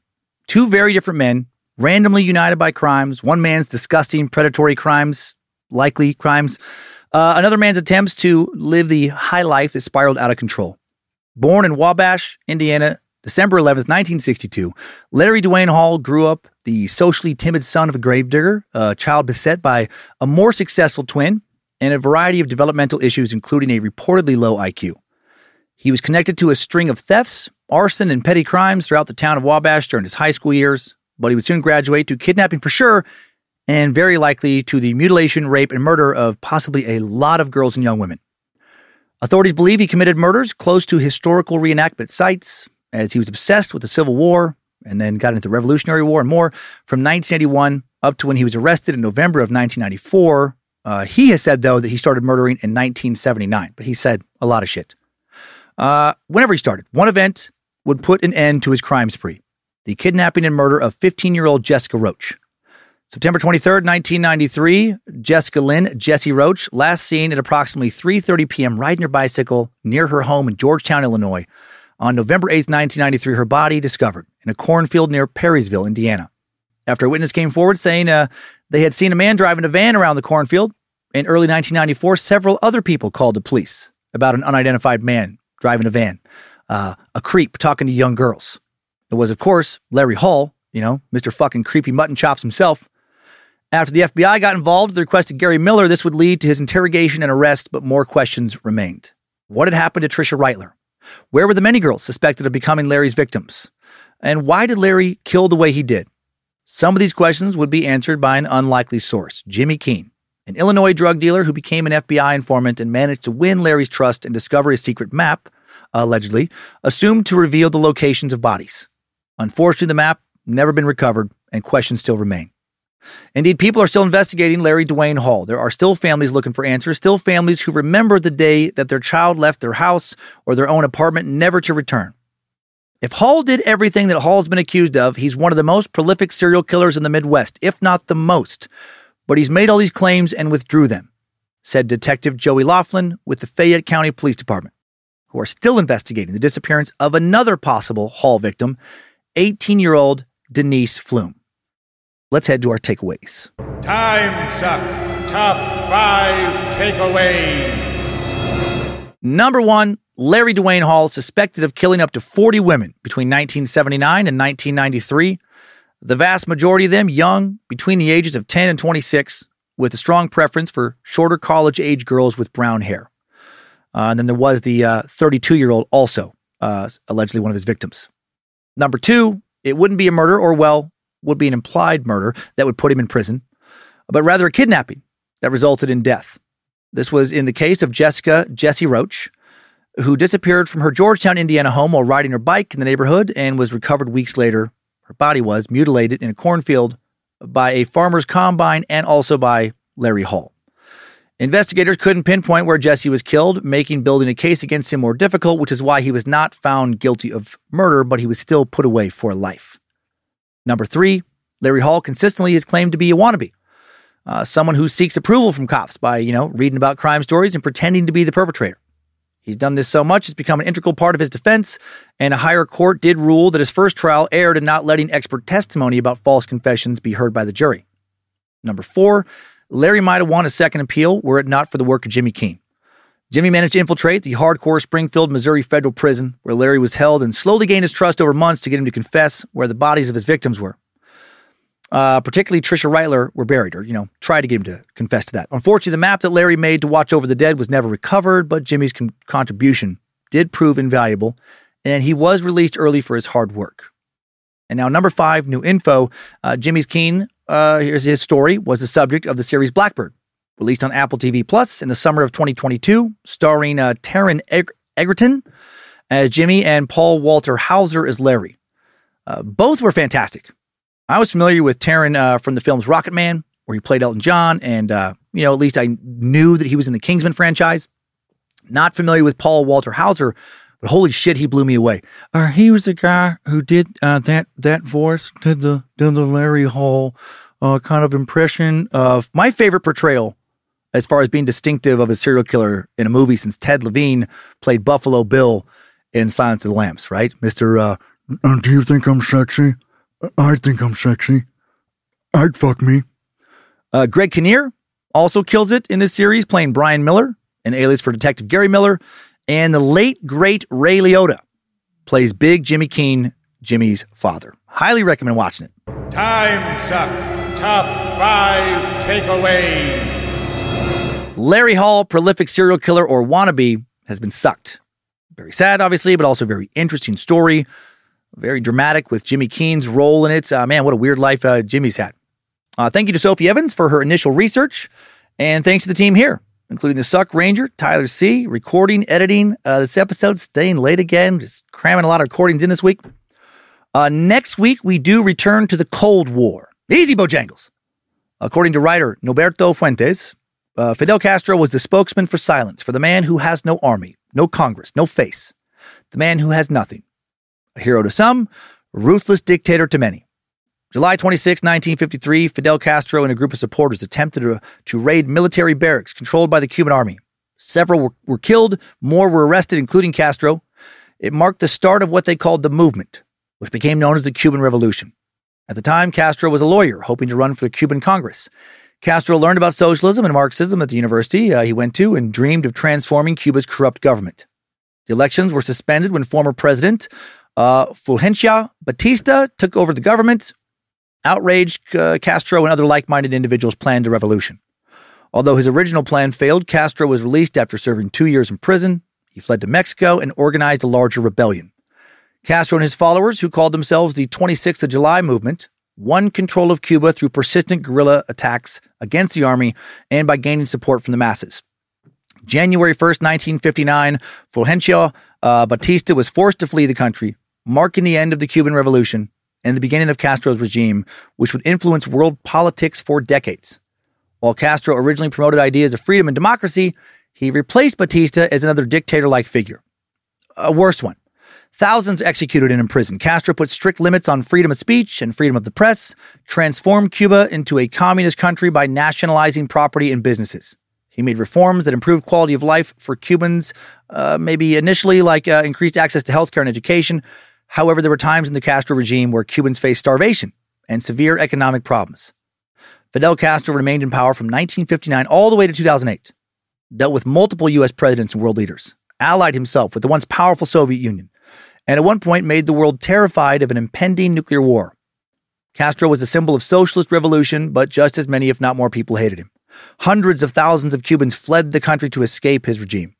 Regime. There we go. Uh, next week, we'll cover the Cuban Revolution, how it started, how Castro and a group of socialist guerrilla fighters took over a nation, and we'll also cover the life and government of Fidel and his conflicts with the U.S., including the Bay of Pigs invasion and the Cuban Missile Crisis. All right, here. Uh, but that's next week. Right now, it's time for today's updates. Updates? Get your time sucker updates. Staying on top of shit, sucker. Anna M. sent me a link to an update. Uh, I got a few of these actually.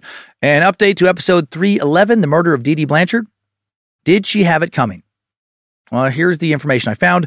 Uh, Gypsy Rose Blanchard, the childhood abuse victim, victim of Munchausen by proxy syndrome, convicted in Mother Dee Dee's murder, has been granted early release from prison. In July of 2016, Blanchard, then 24 years old, pled guilty to second degree murder for her role in the killing of her mother, Claudine Dee Dee Blanchard.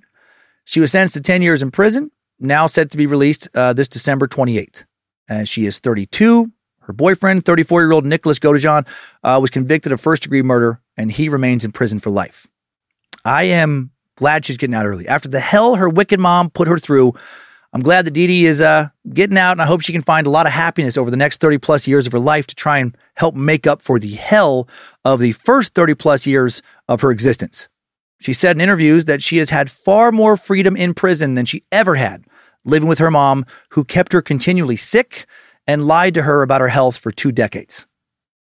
Now, super sucker Jack Jones has a message uh, so uh, uh, poignant definitely sad, uh, but also I don't know. I don't I, I, I don't know what other adjective to use. I'll, I'll just let you hear it. He writes, "Hey Dan Dan, the guy whose dad is a serial killer man.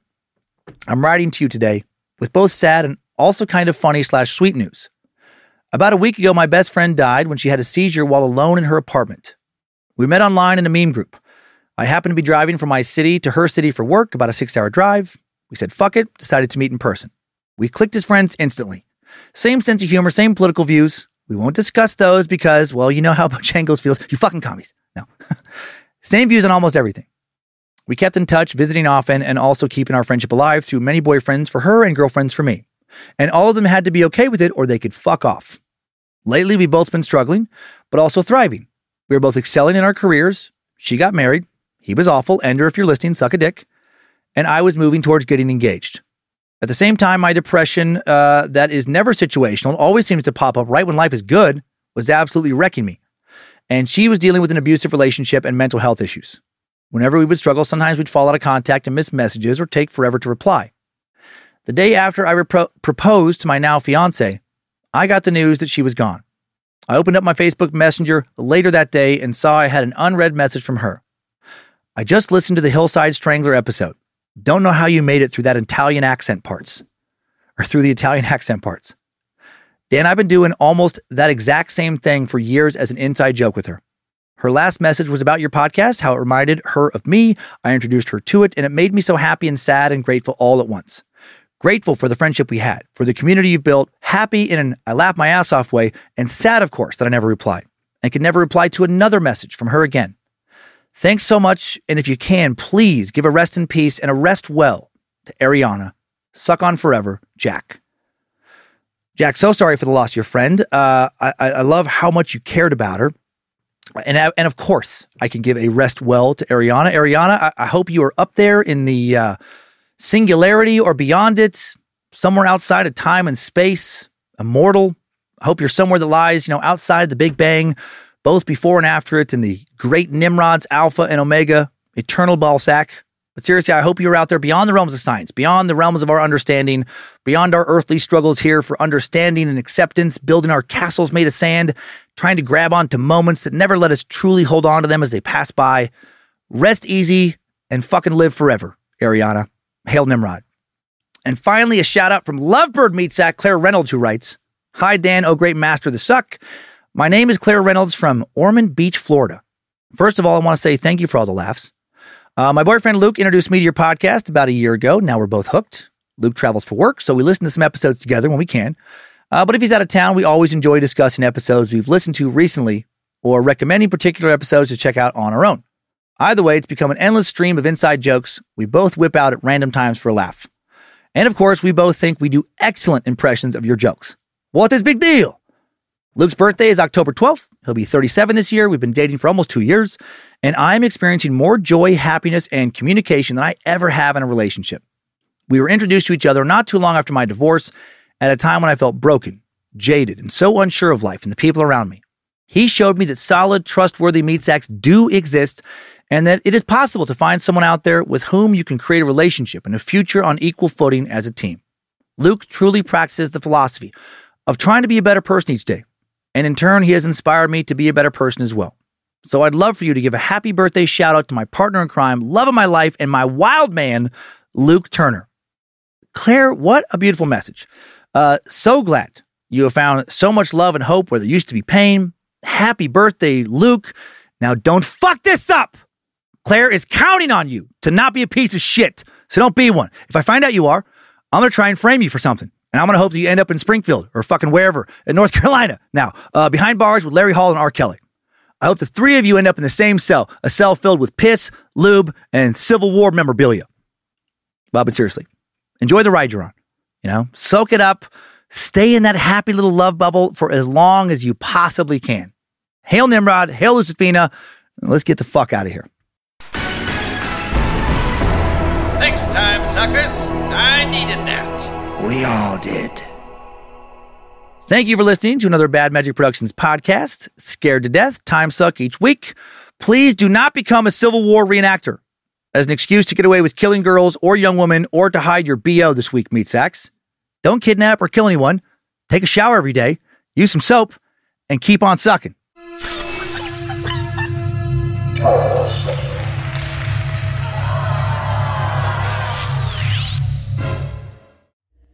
Bad Magic Productions. October 9th, 2023. My dearest Clarabelle, I don't know if I'll ever get out of this insane asylum. Why? Why me, dear Clarabelle? A war hero should never suffer this fate. The rebels still have me bunking with Mr. Kelly. If he's not trying to piss on me, he's singing. If I hear I believe I can fly, trapped in the closet or bump and grind one more time, I shall truly lose my mind. The only thing I enjoy about his company is how we seem to share similar views about young women. The only good news I have to share I remain forever and always a good boy who goes pee pee on the potty and doesn't wet my bed. R. Kelly takes care of that for me most nights. If you travel, you know how to pull off a perfect getaway. You know after you enroll with your Delta SkyMiles Platinum American Express card, you get up to $10 back monthly on U.S. rideshare purchases with select providers, like a car to the airport. You know which remote retreats have the best herbal baths, and where the Wi Fi password is rarely used. Because you're the escape artist. It's why you're a Delta SkyMiles Platinum American Express card member. If you travel, you know. Terms apply. Purchases must be on card. Visit go.amex slash you know. The legends are true. Overwhelming power! Sauce of destiny. Yes! The most legendary sauce has arrived as McDonald's transforms into the anime world of WickDonald's. The greatest flavors unite in all new savory chili McDonald's sauce to make your 10-piece Wick Nuggets, fries, and Sprite ultra powerful. Unlock manga comics with every meal and sit down for a new anime short every week only at WickDonald's. Ba-da-ba-ba-ba, go! At participating McDonald's for limited time while supplies last.